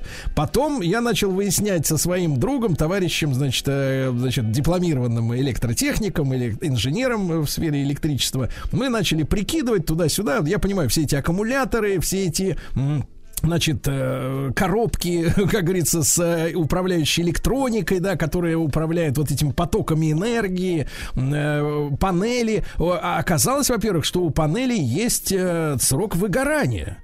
То есть э, нельзя сказать, что ты покупаешь, например, вот эти солнечную панель, да, или световую, поставил на крышу и забыл, и вот у тебя уже энергия, так сказать, э, так сказать, э, и ночью, и днем, и все. С годами она, э, как, например, телевизор, да, теряет яркость, так солнечная панель теряет э, способность вырабатывать энергию. То есть она все меньше и меньше и меньше дает, да, тепла. Ее нужно в свое время заменять. Эти невероятные проблемы с, с зимними э, периодами, когда снегом засыпает, да, когда, в принципе, э, эти панели просто засыпаны снегом, они ничего не могут, э, никакого электричества произвести на свет Божий, да, и, и, и в итоге я начал подсчитывать примерно вот эти инвестиции, которые, ну, теоретически можно было бы сделать, да, и я понимаю, что электричество из общей сети, несмотря на то, что оно дорожает э, там с каждым годом на какие-то, да, там рубли, вот, но тем не менее, это вот с точки зрения оправданности экономических вли- так, инвестиций домохозяйства вообще никому это не нужно. То есть я не могу себе представить человека, который бы сказал, мне выгоднее ввалить, ну я не знаю, сколько там требуется, 200 тысяч, э, например, да, в эти, в- вот в это оборудование э, и ждать, пока оно, так сказать, вот окупится. При условии того, что у нас сегодня энергосберегающие лампочки, э, достаточно экономичные, например, котлы, если мы говорим о загородной жизни, да, и так далее. Э, И, и- вот се- всерьез говорить об экономике зеленой, что вот э, действительно ты ввалил эти деньги, и они когда-то тебе вернутся, с учетом того, что эти панели выйдут сами из строя через несколько лет, потому что они теряют, опять же, вот эту а, а, электроотдачу, да, Э, вот э, тут вообще нет никаких разговоров. То есть у меня вот ощущение сложилось, что это шарлатанство всего какое-то. Но э, с вами во многом можно согласиться, кроме э, последнего тезиса, что это все шарлатанство. А, нет, это не так. Э, Топливная традиционная энергетика развивалась вместе с человечеством, можно сказать, а, и так. И поэтому все отработано, сжигать реально дешево, поезда с углем приходят каждый день, ну, образно говоря, с углем, только с газом и так далее. Вот, по поводу эм, солнечных панелей, живут ли, ли они 20-30 лет. Считается, что они должны жить 20 лет.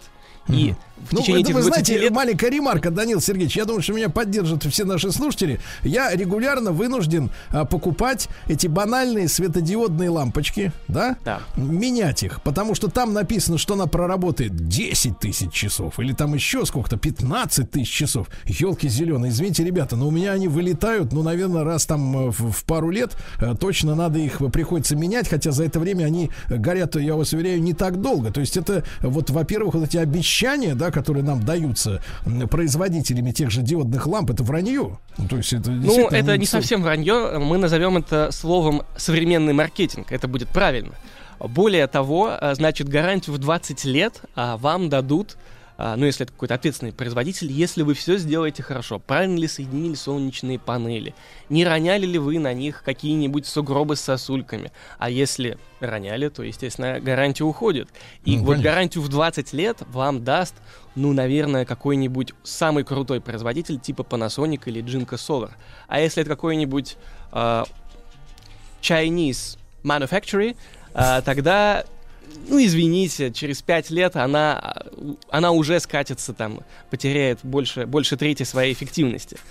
А, когда, вот представим, что мы все-таки сгенерили нужное нам электричество, но до розетки дойдет 75%, потому что вот эти потери на инверторах, на аккумуляторах и прочей электронике, они существуют, а, и от них никуда не уйти. Сейчас, вот с тем, что есть у людей, 75% от того, что мы сгенерили, а, доходит до нас.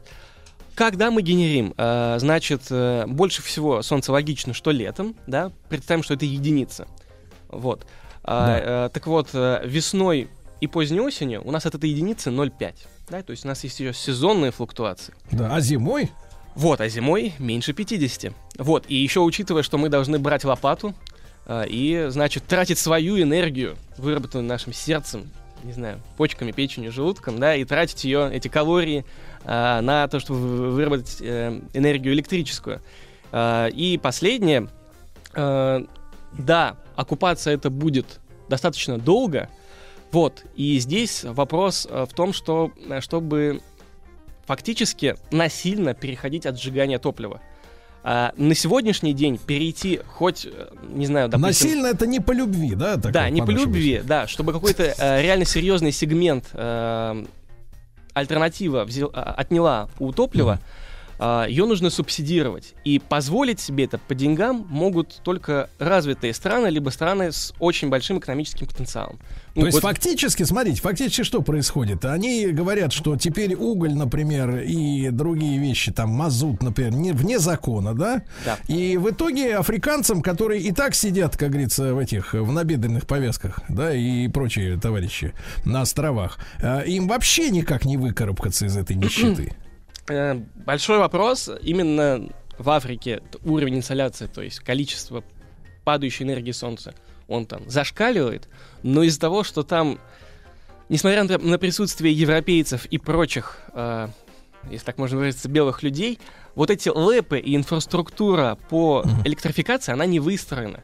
Поэтому конечно. там А, Данил, особенно Данил Сергеевич, а вопрос, вопрос, смотрите, а в какой мы, мы имеем какие-то исследования на тему, вот если мы займемся этим насилием электрическим, да, зеленое насилие такое, да, и э, через не хочу, через нелюбовь заставим, значит, себя вот э, потратиться, и, ну, развитые страны заставят себя потратиться на эту инфраструктуру, воплотят свои, значит, э, как некоторым кажется, бредовые фантазии, да, в жизнь, а какой части доходов потеряют эти бюджеты? Э, То есть, которые, соответственно, сказываются на всем, на благополучии тех же граждан, да, на акцизах, на ценах, на пенсиях. Э, То есть, э, какой же частью бюджета придется пожертвовать ежегодным ради вот этого противоестественного Это, удовольствия? э, стоимость выработки электричества и обслуживания таких лэп, она возрастет не на проценты, а кратно.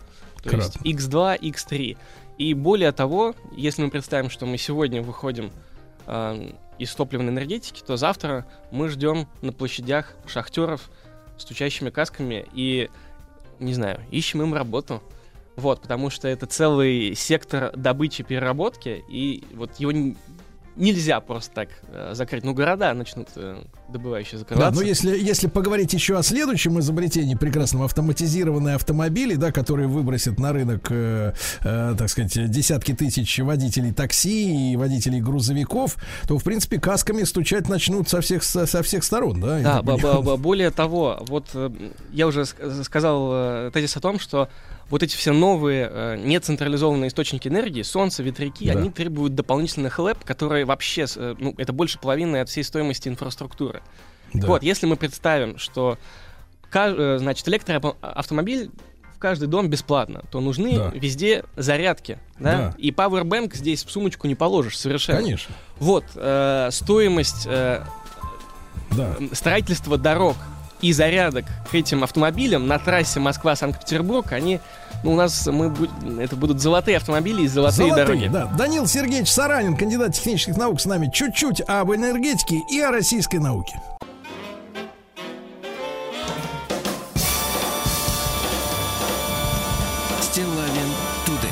Друзья мои, а сегодня у нас такой печальный день-то в, в нашей истории, потому что именно... Именно сегодня, в этот день, произошла э, та самая ужасная дуэль с участием Александра Сергеевича Пушкина и подлеца Дантеса. Мы сегодня с утра об этом уже, э, конечно, чуть-чуть поговорили, помянули э, добрым словом э, Александр Сергеевич, которого через два дня после этого не станет. Но это действительно вот трагедия для нас, для людей, которые любят русский язык, которые не могут смириться с тем, что наш, нашу речь продолжают наводнять мерзостью, непереводимой из других языков, засовывают нагло, вот, волюнтаристски, безо всякой фантазии, без тонкого поэтического чутья русского языка, бездари, да, к сожалению. И, конечно, этот день, вот этот темный день в нашей истории, истории культуры, истории страны, мы не могли обойти стороной. С нами Галина Юрьевна Завгородняя, доктор филологических наук, профессор литературного института имени Алексея Максимовича Горького. Галина Юрьевна, доброе утро. Доброе утро. Галина Юрьевна, ну мы, э, я думаю, что о Пушкине ни, никогда не э, лишним будет поговорить, потому что э, это не просто символ, да, и какой-то результат пиара, это вот оно удовольствие в руках, в сердце, в голове, на языке, да, когда ты знакомишься с его творчеством, поэтому, мне кажется, Александр Сергеевич так и любит по-настоящему в нашей стране, это не какой-то дутый пузырь, да, рекламный, в отличие от современных, так сказать, гуру, так называемых. Но мы хотим с вами чуть-чуть поговорить, как с человеком, который э, знает, да, больше, чем, больше, чем обычные люди об этом. И э, Галина Юрьевна, очень волнует вопрос э, участия действительно, вот, э, ну, скажем так, иностранцев в э, травле Александра Сергеевича, потому что вот эта вот фраза, да, что травили эти письма Гекерн, э, да, посол голландский э, в Российской империи. Вот э, с вашей точки зрения, если попытаться объективно посмотреть на эти вещи, э, насколько сильно, э, сильна вина этих людей вот в том, что произошло? А, э, Вы знаете, безусловно, вообще последние годы Пушкина, а, они были такими очень тяжелыми. Ощущение, что как-то все фатально сошлось, какие-то черные крылья над ним распростерлись. И э, материальное положение его было тяжелым, и непонимание его позднего творчества и ближайшим окружением в том числе, не только врагами, коих хватало, совершенно верно. И говорили не раз, что Пушкин, дескать, уже не тот и списался, упростился и все такое. Хотя на самом деле, как гений, он настолько просто далеко уже ушел вперед, что он пропал из вида, что называется, для окружающих многих, так фигурально выражаясь. А, И довершила, конечно, печали последних лет вот эти сплетни, интриги вокруг его имени. То, что обернулось в итоге трагедией. Совпало, конечно же, все с появлением в жизни семейства Пушкиных в 1935-1934 году. Там разнятся данные 22-летнего французского офицера, блестящего Шарля Жоржа Дантеса, э, обаятельного, светлого, све- светского, точнее, да, наоборот, темного, да, не его ли это были черные крылья, которые над Пушкиным распростерлись, хотя слишком, наверное, красивый образ для очень некрасивой истории. И, конечно, пусковым моментом этой роковой э, роковой темой послужили те самые провокационные ухаживания Дантеса за Натальей Николаевной. И причем, опять-таки, к сожалению, были люди, которые способствовали развитию вот этой интриги, распространению слухов. Вот все то, что мы, знаете, читали э, в «Горе от ума», да, в «Маскараде» Лермонтова, когда интрига, слухи э, губили человека, по сути дела. Э, многие этому способствовали, и приходилось выпутываться из очень сложных ситуаций. А пара-то была очень яркая, они были на виду, Пушкины. И последней каплей, конечно, была вот эта анонимка, полученная Пушкиным, издевательское приглашение в орден э, рогоносцев, как известно, все это в продолжении темы. Пушкин неспроста заподозрил Дантеса или причал, так сказать, его э, приспешников, хотя до сих пор неизвестно, кто этот пасквиль, сказать, состряпал, но получилось то, что получилось. И Пушкину, э, Пушкин отправил Дантесу вызов, и попал этот вызов, как известно, в руки того самого э, Луи Геккерна, да, о котором вы упомянули, приемного отца Дантеса. Э, Действительно, такая фигура была весьма своеобразная. С одной стороны, дипломат высокого полета голландский, да, а с другой стороны, вот эту историю усыновления Дантеса, э, странная, да, он был усыновлен, Дантес, да, когда ему было 24, а Геккерну 44. Ну вот, как хотите, так и понимаете, но факт остается фактом. И Геккерн опекал своего приемного сына и, конечно, свою лепту вот в продолжении темы, да, кто повле- поспособствовал, конечно, роль Геккерна была весьма и весьма, да, он им сказать, руководил да, действиями э, Дантеса. И, получив вызов, Геккерн понимает, что все это может поставить точку в, в худшем случае в жизни Дантеса, ну, в лучшем, если так можно сказать, на карьере в России, которую Дантес интенсивно делал, как и Геккерн. Да, и э, просит отсрочки. Просит отсрочки сначала на день, а потом на две недели. А, э, да, Пушкин соглашается, и Дантес в это время делает просто ход конем, что называется. Да, он сватается к Екатерине Николаевне Гончаровой, сестре Натальи Николаевны. Потрясающе. Беда в том, что Екатерина была влюблена без памяти, конечно, в прекрасного Дантеса, сама будучи такой серой мышкой в тени собственной сестры всю жизнь. Ну, все тут опять-таки какие-то фатальные совершенно схождения. Случилось то, что случилось. Свадьба, да, Пушкин отзывает вызов. О печальной судьбе Екатерины Николаевны можно говорить отдельно. Это тоже история достойная романа, печального романа, скажем так. Э, И, э, тем не менее, даже в период сватовства к Екатерине Дантес не оставляет своих э, притязаний, и в какой-то момент э, на одном из балов 23 января он просто переходит грань. И Пушкин уже не в силах терпеть, и он вновь пишет, он вновь пишет письмо. Это было письмо Геккерну 26 января по старому стилю, где высказывает все. И уже Дантес, точнее Геккерн от имени Дантеса, вызывает э, Пушкина на дуэль, причем в кратчайшие сроки. И уже просто все покатилось, и все стало неотвратимым. Дуэль была, как известно, да, вот по, опять-таки по старому стилю, да, это 27 января. Быстрее некуда. Пушкин страшно боялся Пушкин страшно боялся, что друзья его отговорят, что узнает жена. Э, и вообще, хотя дуэли были распространены, так скажем, в это время, это было же вне закона.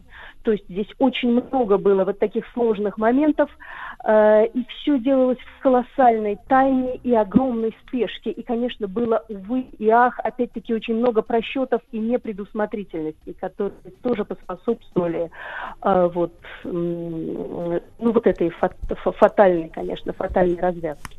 Галина Юрьевна, а, например, какие просчеты? Вот именно в, А, результате э, спешки. э, Вы знаете, ну, во-первых, э, во-первых, э, секундантом был, секундантом э, попросил быть Пушкин э, Константина Донзаса, своего лицейского друга, Э, да, и понятно, что буквально накануне все было договорено, обговорено, и э, секунданты, э, ну, это из разряда фатального, конечно, тоже, да, секундант Дантеса, да, да, был французский э, атташе Дершак, м, и они установили совершенно смертельные условия. Вообще русские дуэли были по своим условиям жестче, чем западноевропейские, как-то так сложилось. Так, так, так. Но условия пушкинской дуэли были совершенно без шансов, что называется. Расстояние было 20 шагов, а барьер вообще 10. И стрелять можно было с любого расстояния, и не было права первого выстрела. И, как известно, э, Пушкин первым подошел к барьеру, я буквально уже вот цитирую начало, начальной строки стихотворения Набокова, да, который так и начинается, он первым подошел к барьеру, очи так пристально горели, что Дантес нажал курок и был встревожен лес. Действительно, Дантес э, выстрелил первым, не дойдя до, э, не дойдя до барьера. Вы, Галина Юрьевна, маленькая ремарка, маленькая ремарка. Это же абсурдно, да, потому что если, ну, как по правилам, я так понимаю, если ты вызвал человека на дуэль, то стреляет первым он, тот, кого ты вызвал, а, а не ты. Э, ну, э, ну да, да, а здесь этого не было. О чем речь? Да, что это, это было в ряду прочего, что, в общем, шансов не, не оставалось. И стреляться нужно было до последнего, да, не то чтобы два выстрела и честь спасена, да, не в зависимости от исхода. А, И, эм, да, Дантес ранил Пушкина, все, ну, наверное, все знают, да, это все эти трагические по минутам, наверное, известные события. Пушкин упал, а, он был ранен тяжело, но, тем не менее, он сделал свой выстрел тоже. И э, Дантес даже подумал сначала, что пуля, что пуля попала в грудь, э, но потом выяснилось, что ранение не столь тяжелое, да, и опять-таки Дантеса многое спасло, даже его положение руки, да, даже пуговица. То есть вот опять-таки как будто бы Фат Фатум был против, против Пушкина. Но, повторю, он выстрелил, и он даже сказал свое легендарное «Браво!», Э, да, Дантес тоже упал, и на этом дуэль закончилась. Но вот в продолжении темы непредусмотрительности не было даже, даже врача на месте э, вот, трагедии. Да, с трудом удалось э, Пушкину какую-то минимальную совершенно первую помощь оказать. Да, и его везли, его очень долго везли, и в госпитале его везли домой, и э, он потерял очень много крови. Вот м, в этом тоже было дело. Эм, э, да, и э, домой, э, да, когда его привезли, камердинер нес его на руках э, по лестнице, и Пушкин, опять-таки, вот эти последние слова, да, все последние слова, последние фразы, сказанные Пушкиным, они вот ну, без преувеличения, без пафоса, да, в наших сердцах. Он спросил, грустно тебе нести меня? Э, да, было действительно грустно. И вот эти двое мучительных суток Пушкин, которые Пушкин прожил, он был э, в сознании, да, хотя он очень страдал, повторю, ранение было мучительное совершенно, Э, но они тоже, они известные, я думаю, всем. Да, вокруг Пушкина было много людей, очень Да. много его друзья, они были рядом, да, Да, да. врачи, Галина вот, Юрьевна, врачи. Галина Юрьевна, мы сразу после короткой рекламы продолжим, поговорим о том, почему в принципе это произошло, э, почему такая травля вокруг э, поэта, да, была. Я напомню, сегодня очередной черный юбилей дуэ- дуэли Пушкина и Дантеса. Галина Юрьевна Завгородняя, профессор с нами на связи.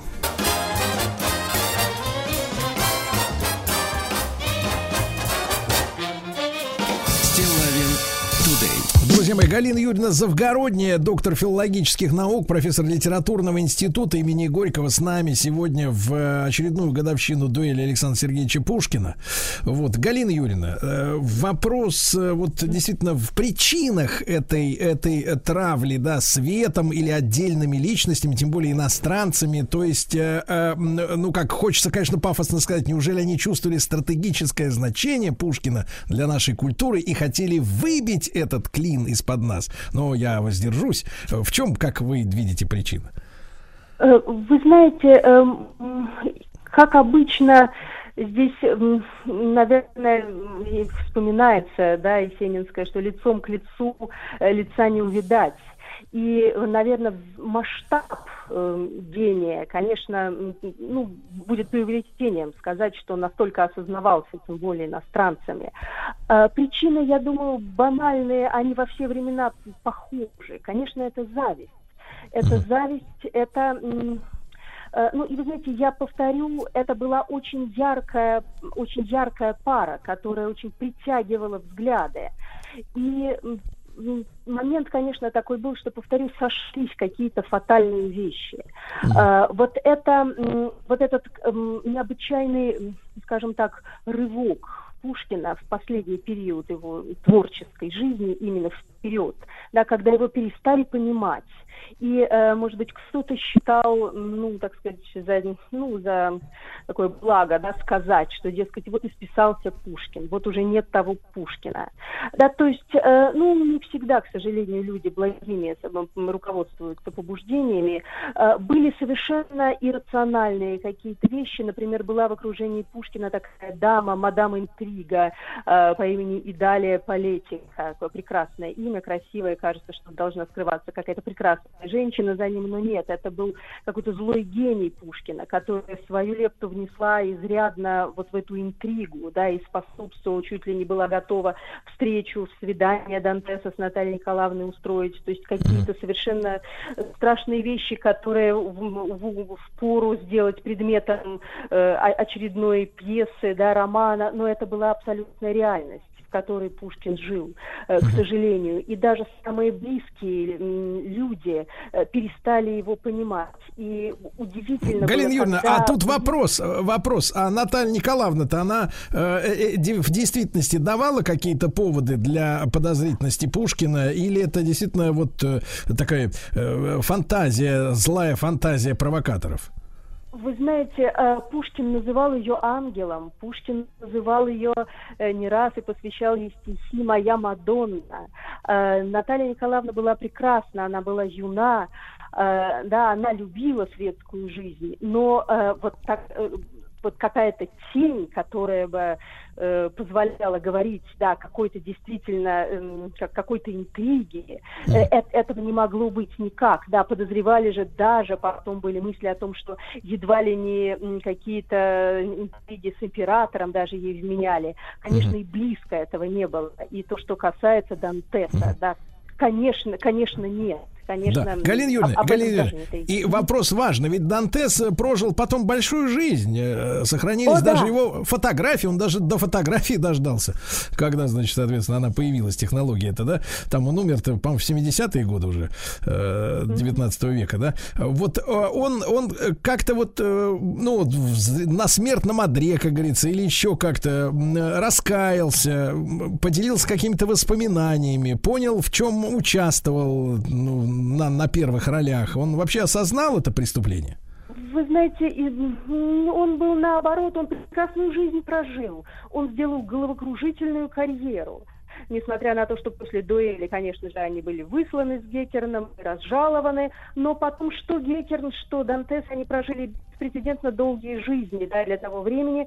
И э, нет, все было хорошо, все было абсолютно спокойно, и никаких э, му- мук совести не, не наблюдалось. Абсолютно, э, да, более того, это была очень тяжелая жизнь у Екатерины Николаевны, которая уехала в Париж, э, уехала, точнее, в Сульс, да, за своим супругом, и э, это была очень тяжелая жизнь, потому что, ну, так сказать, Дантес упрекал ее, в чем только не упрекал, в том, что она рожает одних девочек, что она не может родить ему наследников, она родила ему наследника и умерла от этого в 34 года. Так что нет-нет, может быть, в какой-то степени некая вот такая компенсация случилась уже в следующем поколении. У Дантеса э, была дочь, да, и вот, вот так за- задуматься, да, парадоксальный факт, что дети Дантеса и дети Пушкина, да, они э, двоюродные братья и сестры, ну вот такие па- парадоксы жизни. Но как бы то ни было, у него была дочь э, Леония Шарлотта, да, о ней не так много известно, но э, вот именно она каким-то удивительным образом вдруг э, прониклась э, русской культурой, и она любила Пушкина, и вот она ощущала вот это деяние отца как страшное преступление, то есть вот как-то че- через поколение случилось что-то такое, да, какое-то прозрение. А то, что касается Дантеса, Деккерна, нет-нет, все было, знаете, как Лермонтов писал в своем известном стихотворении «Смерть поэта», «Пустое сердце бьется ровно». Вот это было оно. Да. Всю жизнь. Да. Э, Галина Юрьевна, ну, ну, э, весьма рад э, с вами познакомиться в нашем эфире. Э, Блистательно. Благодарю вас от всего сердца. Галина Юрьевна Завгородняя, доктор филологических наук, профессор литературного института имени Горького. Мы немножко поговорили об Александре э, Сергеевиче, потому что сегодня очередная годовщина той самой ужасной смертельной дуэли. Да, спасибо.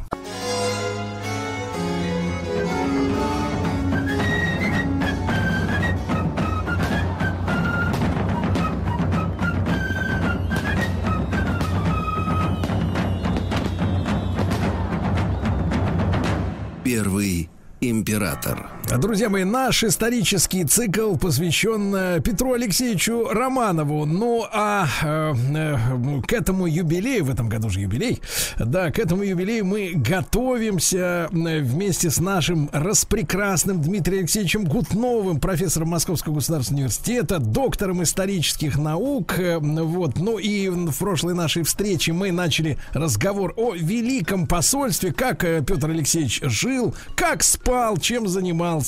Дмитрий Алексеевич, доброе утро. Доброе утро, Сергей.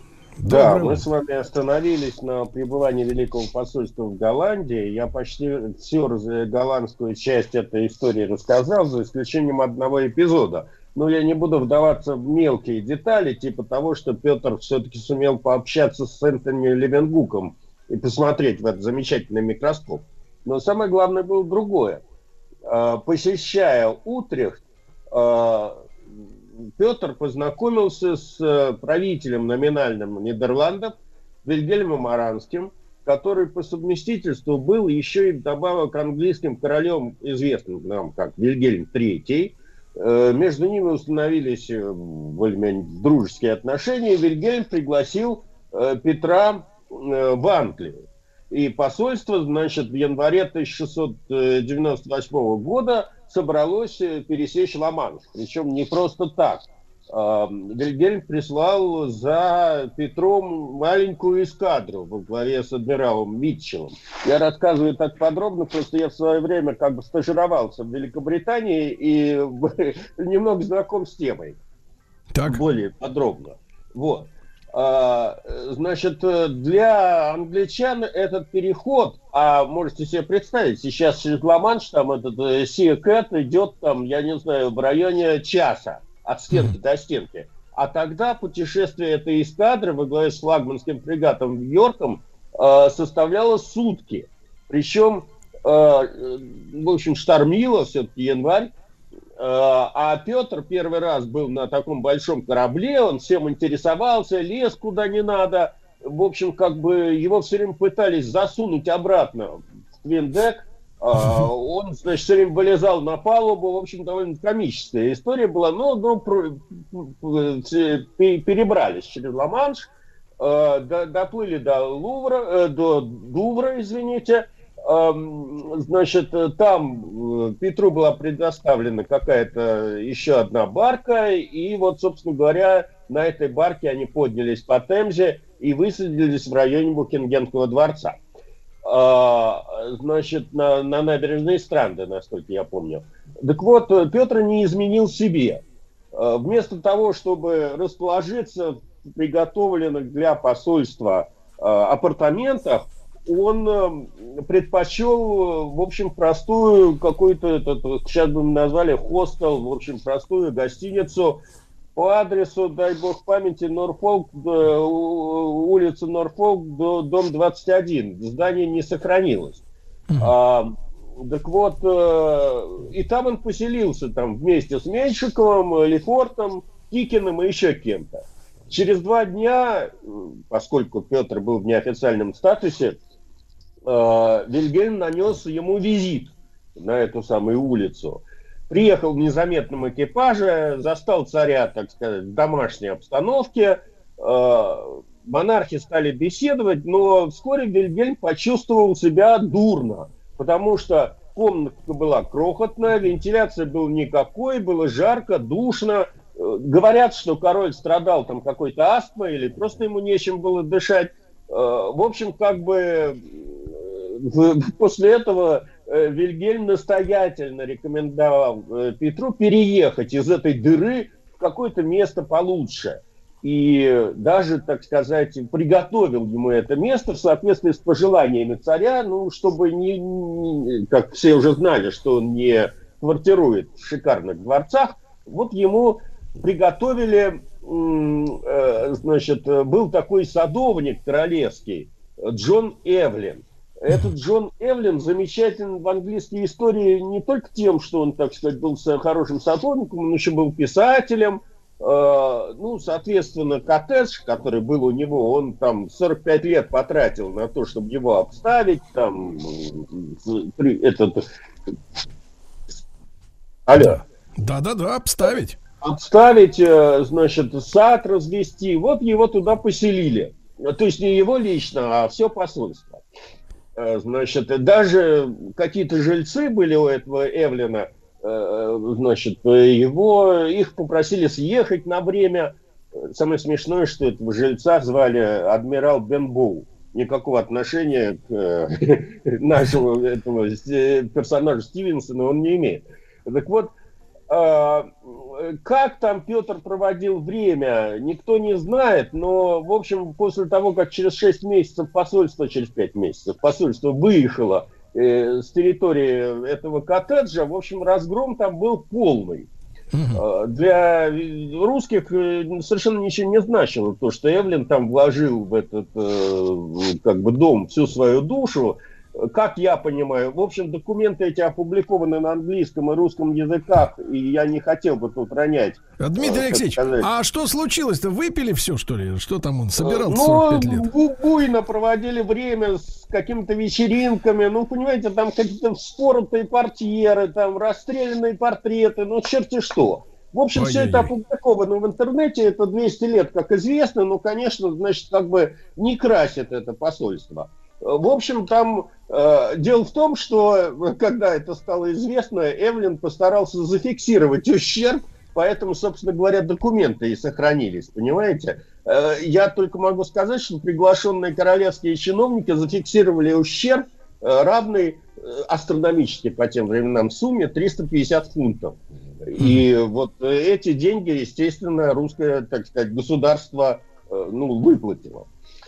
Ну, а все свободное время Петр не изменял себе, он пропадал на вертях э, или в сопровождении с этим Митчелла, этого Митчелла носился по Лондону, э, побывал в Гринвичском военно-морском госпитале, э, побывал в резиденции этого Вильгельма Кенсингтонском дворце, э, в Гринвичской обсерватории беседовал э, с королевским астрономом, и это, собственно говоря, посещение дало мотивацию в дальнейшем для организации какой-то астрономической службы у нас, и, значит, Пулковской обсерватории позже. Вот. э, Был он в Буллидже. Э, Буллидж сейчас известен как э, эм, ну, при, предместье, ну, район Лондона, а тогда это была такая вот, если аналог русской Тулы, там был арсенал, и главный, в общем, пушечно-литейный завод Англии. И там, значит, Петр изучал манеры как бы литья пушек и устройства фейерверков, и, значит, там изготовления там всех, всех, всех орудий. А, значит, э, очень интересно было посещение для Петра монетного двора. Значит, ну, англичане в это время лидировали, вообще говоря, по денежно-финансовым вопросам в мире. В частности, значит, Петр был поражен качеством английской монеты. Там э, Джон Лок, э, насколько я помню, организовал э, производство монеты. Знаете, вот э, э, на ребре монеты вот эти вот насечки делать, чтобы нельзя было эту монету там потом рубить и как бы, соответственно, уменьшать вес э, драгоценного металла внутри этой монеты, в этой монете. И, соответственно, он э, общался с Джоном Локом, а некоторые э, утверждали, по крайней мере, мне рассказывали, что есть непроверенные сведения о том, что Петр даже виделся с Ньютоном, э, но это не, как это сказать, э, не, не э, по, по датам не совсем совпадает, потому что в это время Ньютон уже был профессором в Кембридже. А, Значит, э, поэтому вопрос э, остается открытым. Затем э, Петру был поднесен подарок от английского государства. Это была королевская яхта Royal Transport. И Петр даже, значит, на этом корабле совершил плавание. В дальнейшем, правда, судьба этого подарка довольно печальна, потому что он был отправлен в Россию, дошел до Архангельска, значит, эта яхта дошла до Архангельска, и там, по сути дела, в общем, как-то и кончила свои дни. За Северной войной, в общем, некогда было. Ее пытались перевести э, по рекам куда-то ближе, так сказать, в европейскую часть России, но из этого ничего не получилось. А, э, Вильгельм распорядился, чтобы Петру показывали все, что возможно, и апофеозом этого показа были военно-морские учения вблизи острова Уай. Специально для Петра были организованы, значит, эти самые выход э, эскадры в море. Э, эскадра приняла Петра, его свиту, э, значит, вышла из Портсмута, вышла в пролив Салем. Там Петр пересел, значит, на этот э, фрегат э, Хамбер, и там, значит, э, с восторгом наблюдал, как эти все, э, как эта эскадра разделилась на две группы кораблей, они там маневрировали, полили друг по другу только что э, холостыми, так сказать, этими самыми снарядами.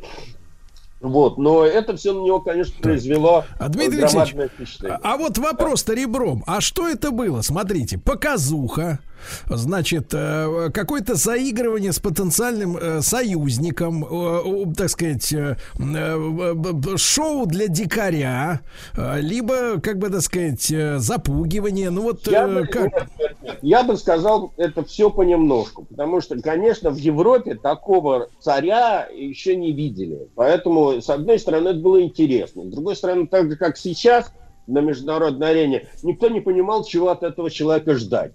Значит, э, он мог стать союзником, он мог стать врагом. Ну, я уже не говорю про то, что э, англичане всегда, да и западные люди, они всегда щепетильны к деньгам, ведь известно было, что на континенте Петр, он только в Голландии нанял 700 человек, понимаете? Значит, э, в Англии он занимался тем же самым, ну, грозило какие-то открытия новых рынков, подрядов, в общем, все были в этом заинтересованы. Э, С другой стороны, да, он был темной лошадкой, но ясно, что он был богатым, потому что он оплачивал все счета, которые ему, значит, э, представляли. Кроме того, ну, о том, что, в общем, англичане серьезно к его фигуре относились, э, свидетельствует о том, что его даже пригласили на заседание парламента. Причем э, Петр, видимо, по молодости лет от своей скромности, избрал своим наблюдательным пунктом не место для публики или там место в зале, где вот, которое мы обычно по телевизору смотрим, а э, значит э, э, где-то значит окошко верхней галереи. где-то за стеночкой, понимаете? И оттуда созерцал короля на троне в окружении, значит, всех этих английских пэров, которые заседали на, коне, на скамьях. А, насколько я помню, очень смешная, значит, такая была шутка в английской газете опубликованная, я не помню какой. А, корреспондент писал, сегодня я видел редчайшее зрелище на свете. Одного монарха на троне, а другого на крыше. Ну, а Петр слушал эти дебаты, ему кто-то переводил, честно говоря, не знаю кто, а после этого заявил своим спутникам, что хотя считает неприемлемым ограничение самодержавия разными там парламентами, но все-таки весело услышать, когда твои подданные открыто говорят государю правду. Вот чему надо учиться у англичан. Вот это была у него такая первая прививка демократии. Вот. Да, да, да. А, значит, как, а... как, знаете, как, как Клинтон говорил в свое время Борис Николаевичу, я, Борис, у тебя учусь демократии. Вот. А, значит, а, э, в общем, время Петр проводил довольно э, продуктивно, но как раз весной, значит, 1698 года а, той части Великого посольства, которая дожидалась царя в Амстердаме, стали известны подробности э, того, что Вильгельм III за спиной этого посольства в Англии э, ведет э, переговоры о подписании сепаратного мира между, то есть он является посредником между основными участниками Священной Лиги и Турцией. Значит, как бы вот эта вот война, собственно говоря, ради которой э, приехал Петр э, в Европу, она э, имела тенденцию к завершению. О, обе стороны, и Священная Лига, и Османская империя выдохлись в этой войне. Кроме того, появились раздражители в Европе более серьезные, чем турецкая опасность. Э, я имею в виду э, разного рода споры вокруг испанского престола и вообще появление на политической арене Европы нового такого государства-выскочки. Это Франция, значит, которая э, как бы стала играть, как считалось, да, непомерно большую роль. Значит, э, кроме того, а вообще говоря, противоречия вокруг испанского престола грозили, они, она в истории именуется войной за испанское наследство. А британская корона была кровно, кровно заинтересована в том, чтобы австрийские войска, которые в это время были отвлечены да. делами э, в э, Европе, э, то есть на Балканах, были перебазированы в Европу и французским рубежам. Угу. Дмитрий Алексеевич, тут подспудно э, вопрос. Получается, что Франция только в, этом, в этот момент начала свой подъем, и фактически можно подозревать англичан в организации революции в конце уже 18 века для того, ну, чтобы нет, вы, утихомирить. Это, это вы уж загнули. Это такой конспиративный подход, но 18 век считается все-таки веком Франции, французского языка и действительно возрастающей роли Франции и французской культуры, и французской внешней политики в истории. Начался не, постоянное вот это началось бадание между э, Священной Римской империей германской нации Австро-Венгрии да, и Фран Франции за доминирование в Европе. А англичане пытались, естественно, этим пользоваться. В общем, э, Петру пришлось э, собираться в обратный путь. Он нанес прощальный визит королю, раздал 120 геней, это очень много на самом деле по тем временам, в качестве подарков э, двору английскому. Адмирал Митчелл был одарен 40 соболями, да еще и шестью кусками какого-то шелка узорчатого. Э, вот. Э, якобы лично, личный подарок э, от царя королю э, был э, маленький сверток в коричневой бумаге, который он вручил Вильгельму при расставании, и там Вильгельм обнаружил неограненный алмаз, довольно большой. Ну и, скрипя сердце, Петр, значит, покинул Лондон. А каким а, образом, э, Дмитрий Алексеевич, э, Петр Первый отзывался об англичанах, если вот в сравнении с другими, с, с теми же голландцами, там сохранились какие-то его, именно, может быть, эмоциональные какие-то отклики? Нет, особенных не сохранилось, хотя, в общем, он везде залезал, все изучал, как бы и нанял там, опять же, довольно большое количество народу на самом деле. Вот.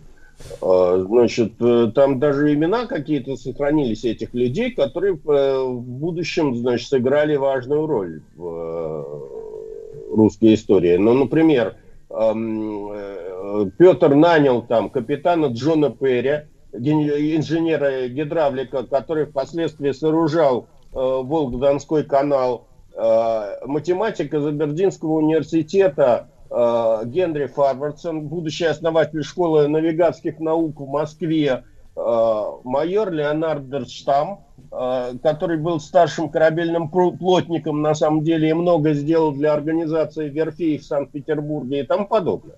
Вот. Ну, так или иначе, Петр э, вернулся в Голландию весной 1698 года, и его путь лежал в Вену.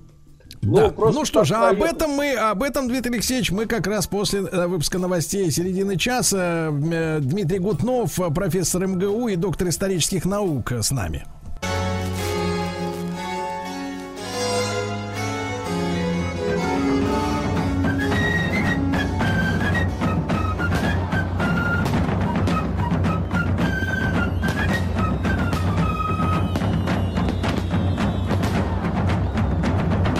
Первый император. Да, Друзья мои, итак, с Дмитрием Алексеевичем Гутновым, профессором Московского государственного университета, мы следим за великим посольством Петра Первого, который отправился из Британии в Австрию, чтобы там Да, накушаться вдоволь тафельшпицем. Правильно, Дмитрий Алексеевич?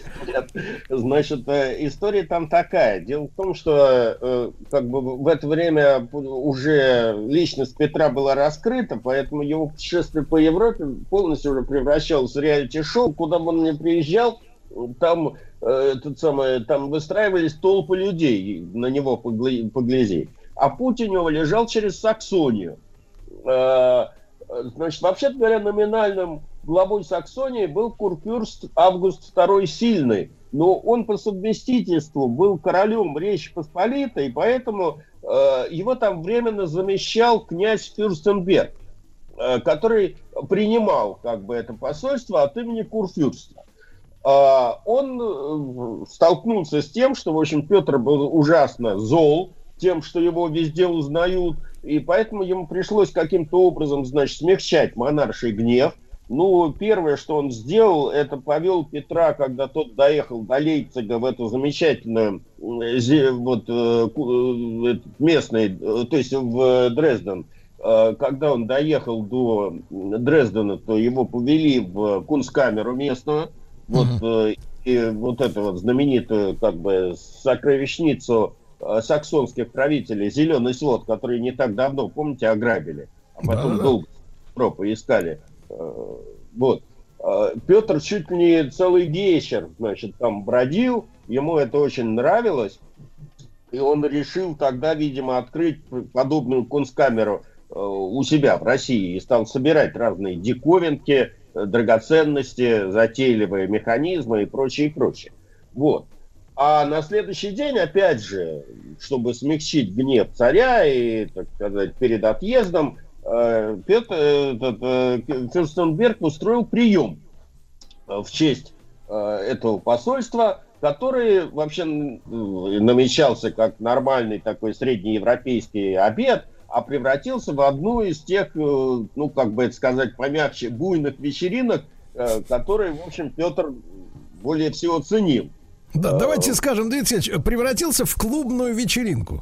Да, туда вечером позвали дам, потом музыкантов, значит, начались танцы, веселье длилось до трех часов утра, причем э, мне часто напоминает эта ситуация, вот помните, когда Брежнев там, ой, не Брежнев, э, когда Ельцин при- приехал э, в один из своих визитов в Германию, он, значит, там пытался это, дирижировать военным оркестром.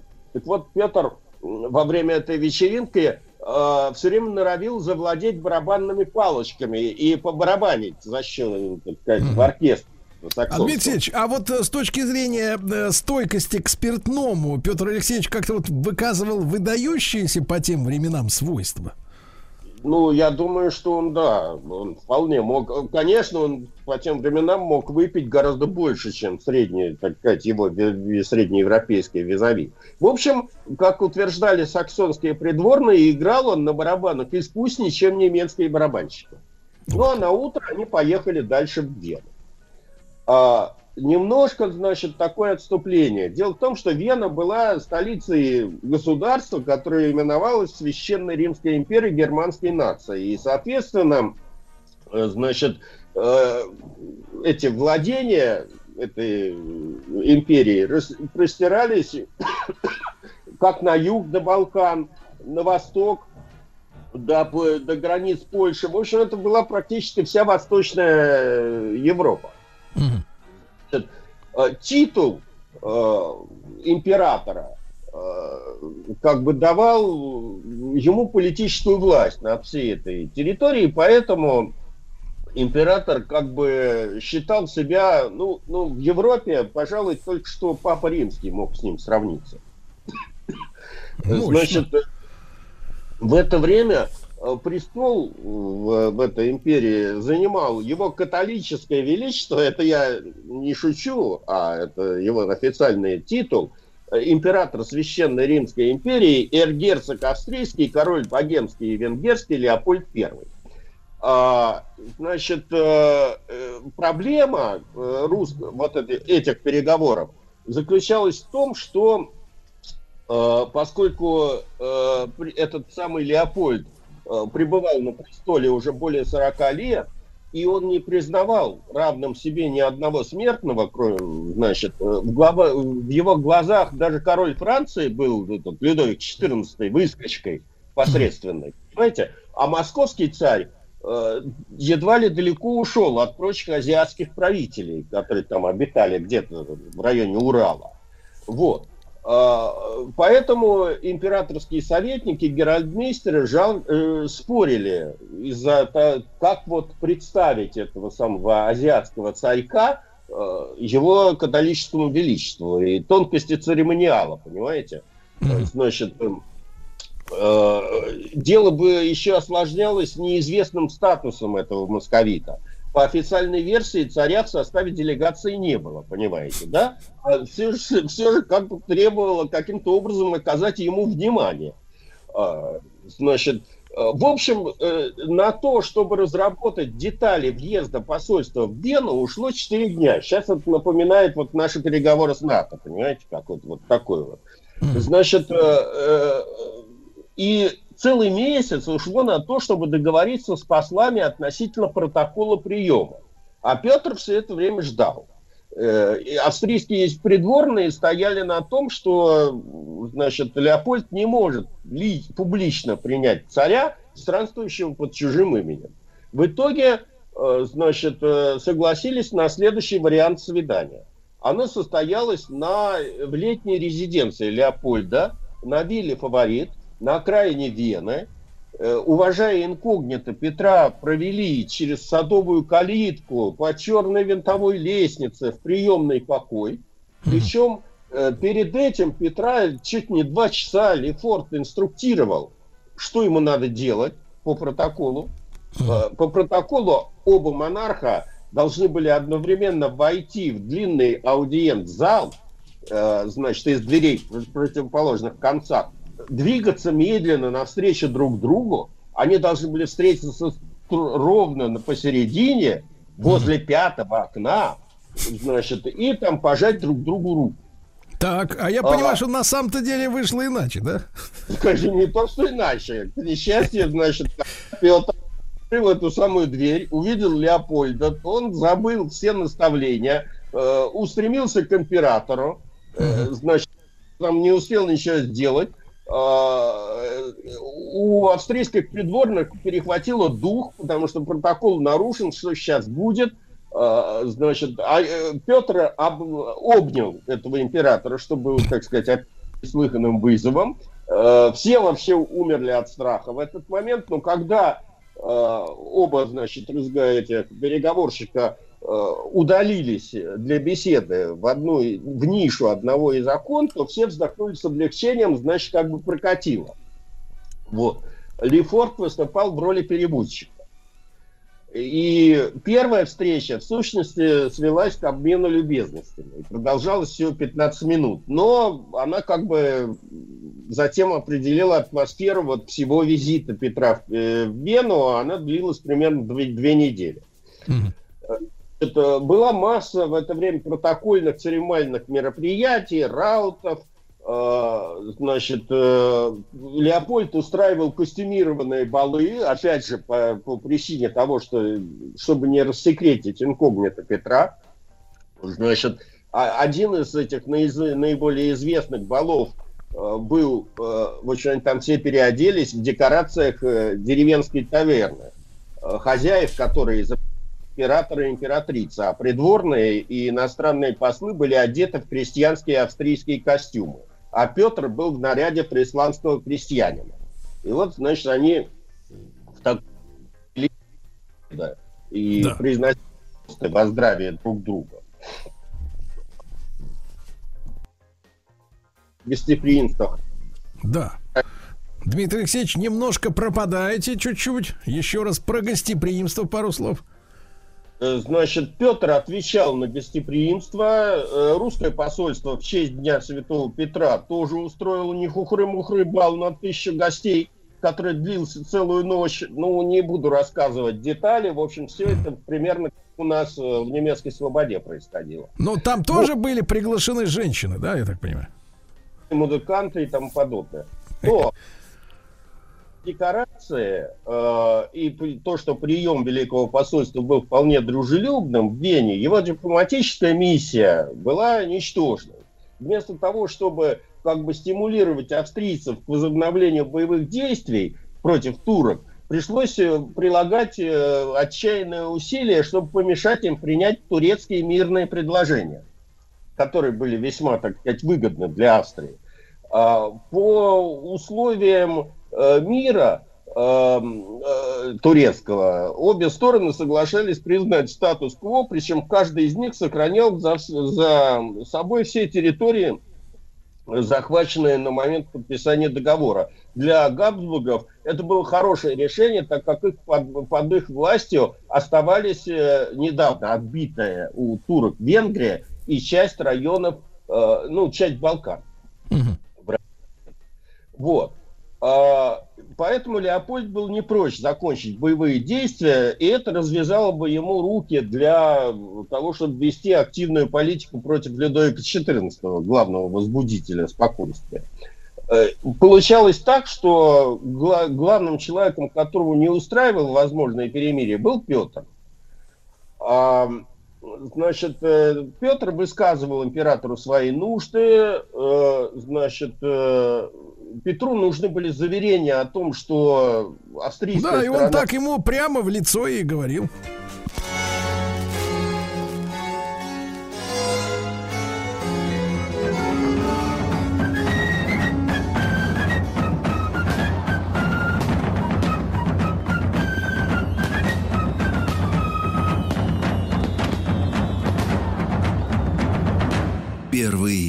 Император. Как вы понимаете, за барабанной установкой в этом ролике сам э, Петр Алексеевич Романов, э, барабанщик, да.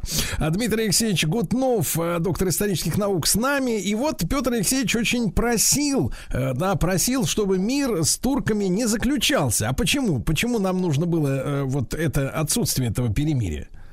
Потому что мы находились в войне с Турцией, в состоянии войны. Мы захватили Азов, и нам требовалась какая-то военная поддержка. Но чтобы не мучить слушателей, я хочу сказать, что в конце концов от австрийцев было получено заверение, что император не подпишет договора мирного, не ознакомив перед этим с его условиями русского царя. Больше добиться, больше добиться не удалось, и Петр заторопился с отъездом. Вообще-то говоря, посольство еще предполагало поехать в Италию, в Венецию. Венецианцы и мальтийцы были главными специалистами по строительству и управлению галерами. И вот там хотели купить 15 галер для русского флота. И даже уже, в общем, выехали в Венецианскую республику.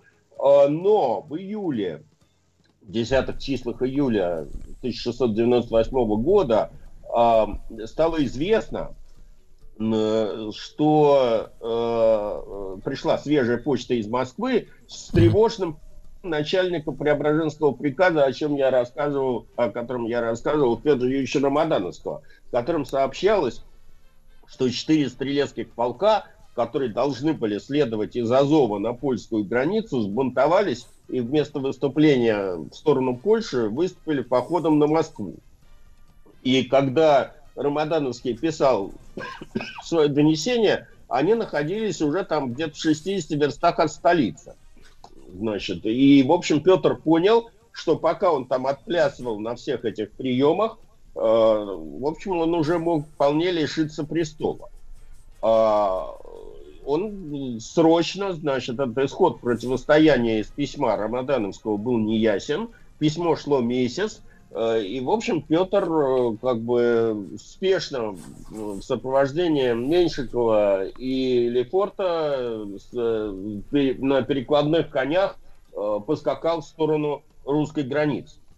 А сколько же занимал тогда Дмитрий Алексеевич путь из Вены, получается, в Москву? Ну, тоже, как минимум, дороги-то были не такие, как э, даже, даже как сейчас. Э, Значит, э, тоже недели две.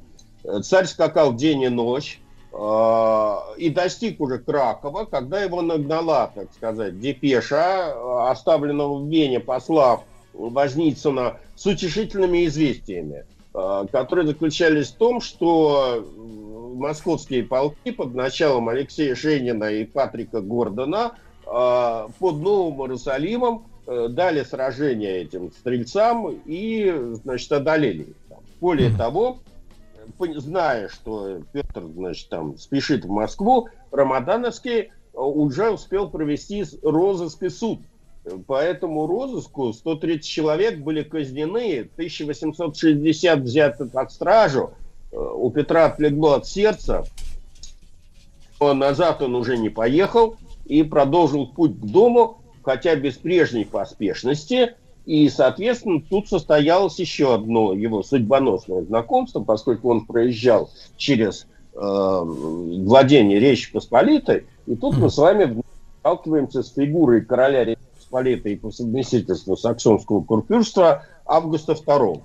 Э, Вот их встреча состоялась в городе Рава в Галиции. Э, Там, значит, они друг друга, так сказать, с друг другом познакомились. А, Значит, я не буду рассказывать, у меня нет э, э, государства Речь Посполитая. Значит, в общем, момент э, на престоле был Август II. Довольно смешная история его воцарения в Речи Посполитой. Ну, суть заключается что, э, в том, что он выиграл, так сказать, выборы польского короля у э, ставленника Франции принца Конти. Так. Когда Так, так, так. Алексеевич, а кто же ему помог выиграть-то выборы?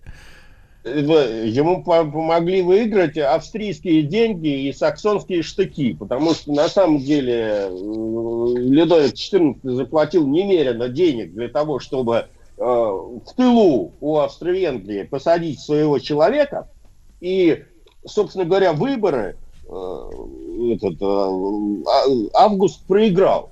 Но тут э, свою роль выучка саксонской армии.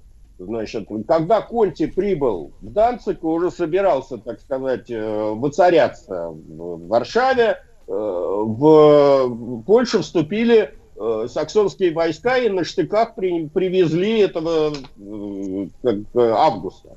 В общем, правда, принц Конти, у которого было, извините, он там был каким-то ловеласом страшным при дворе Людовика XIV, в общем, ему не особо хотелось пр- править поляками, он с радостью удалился обратно.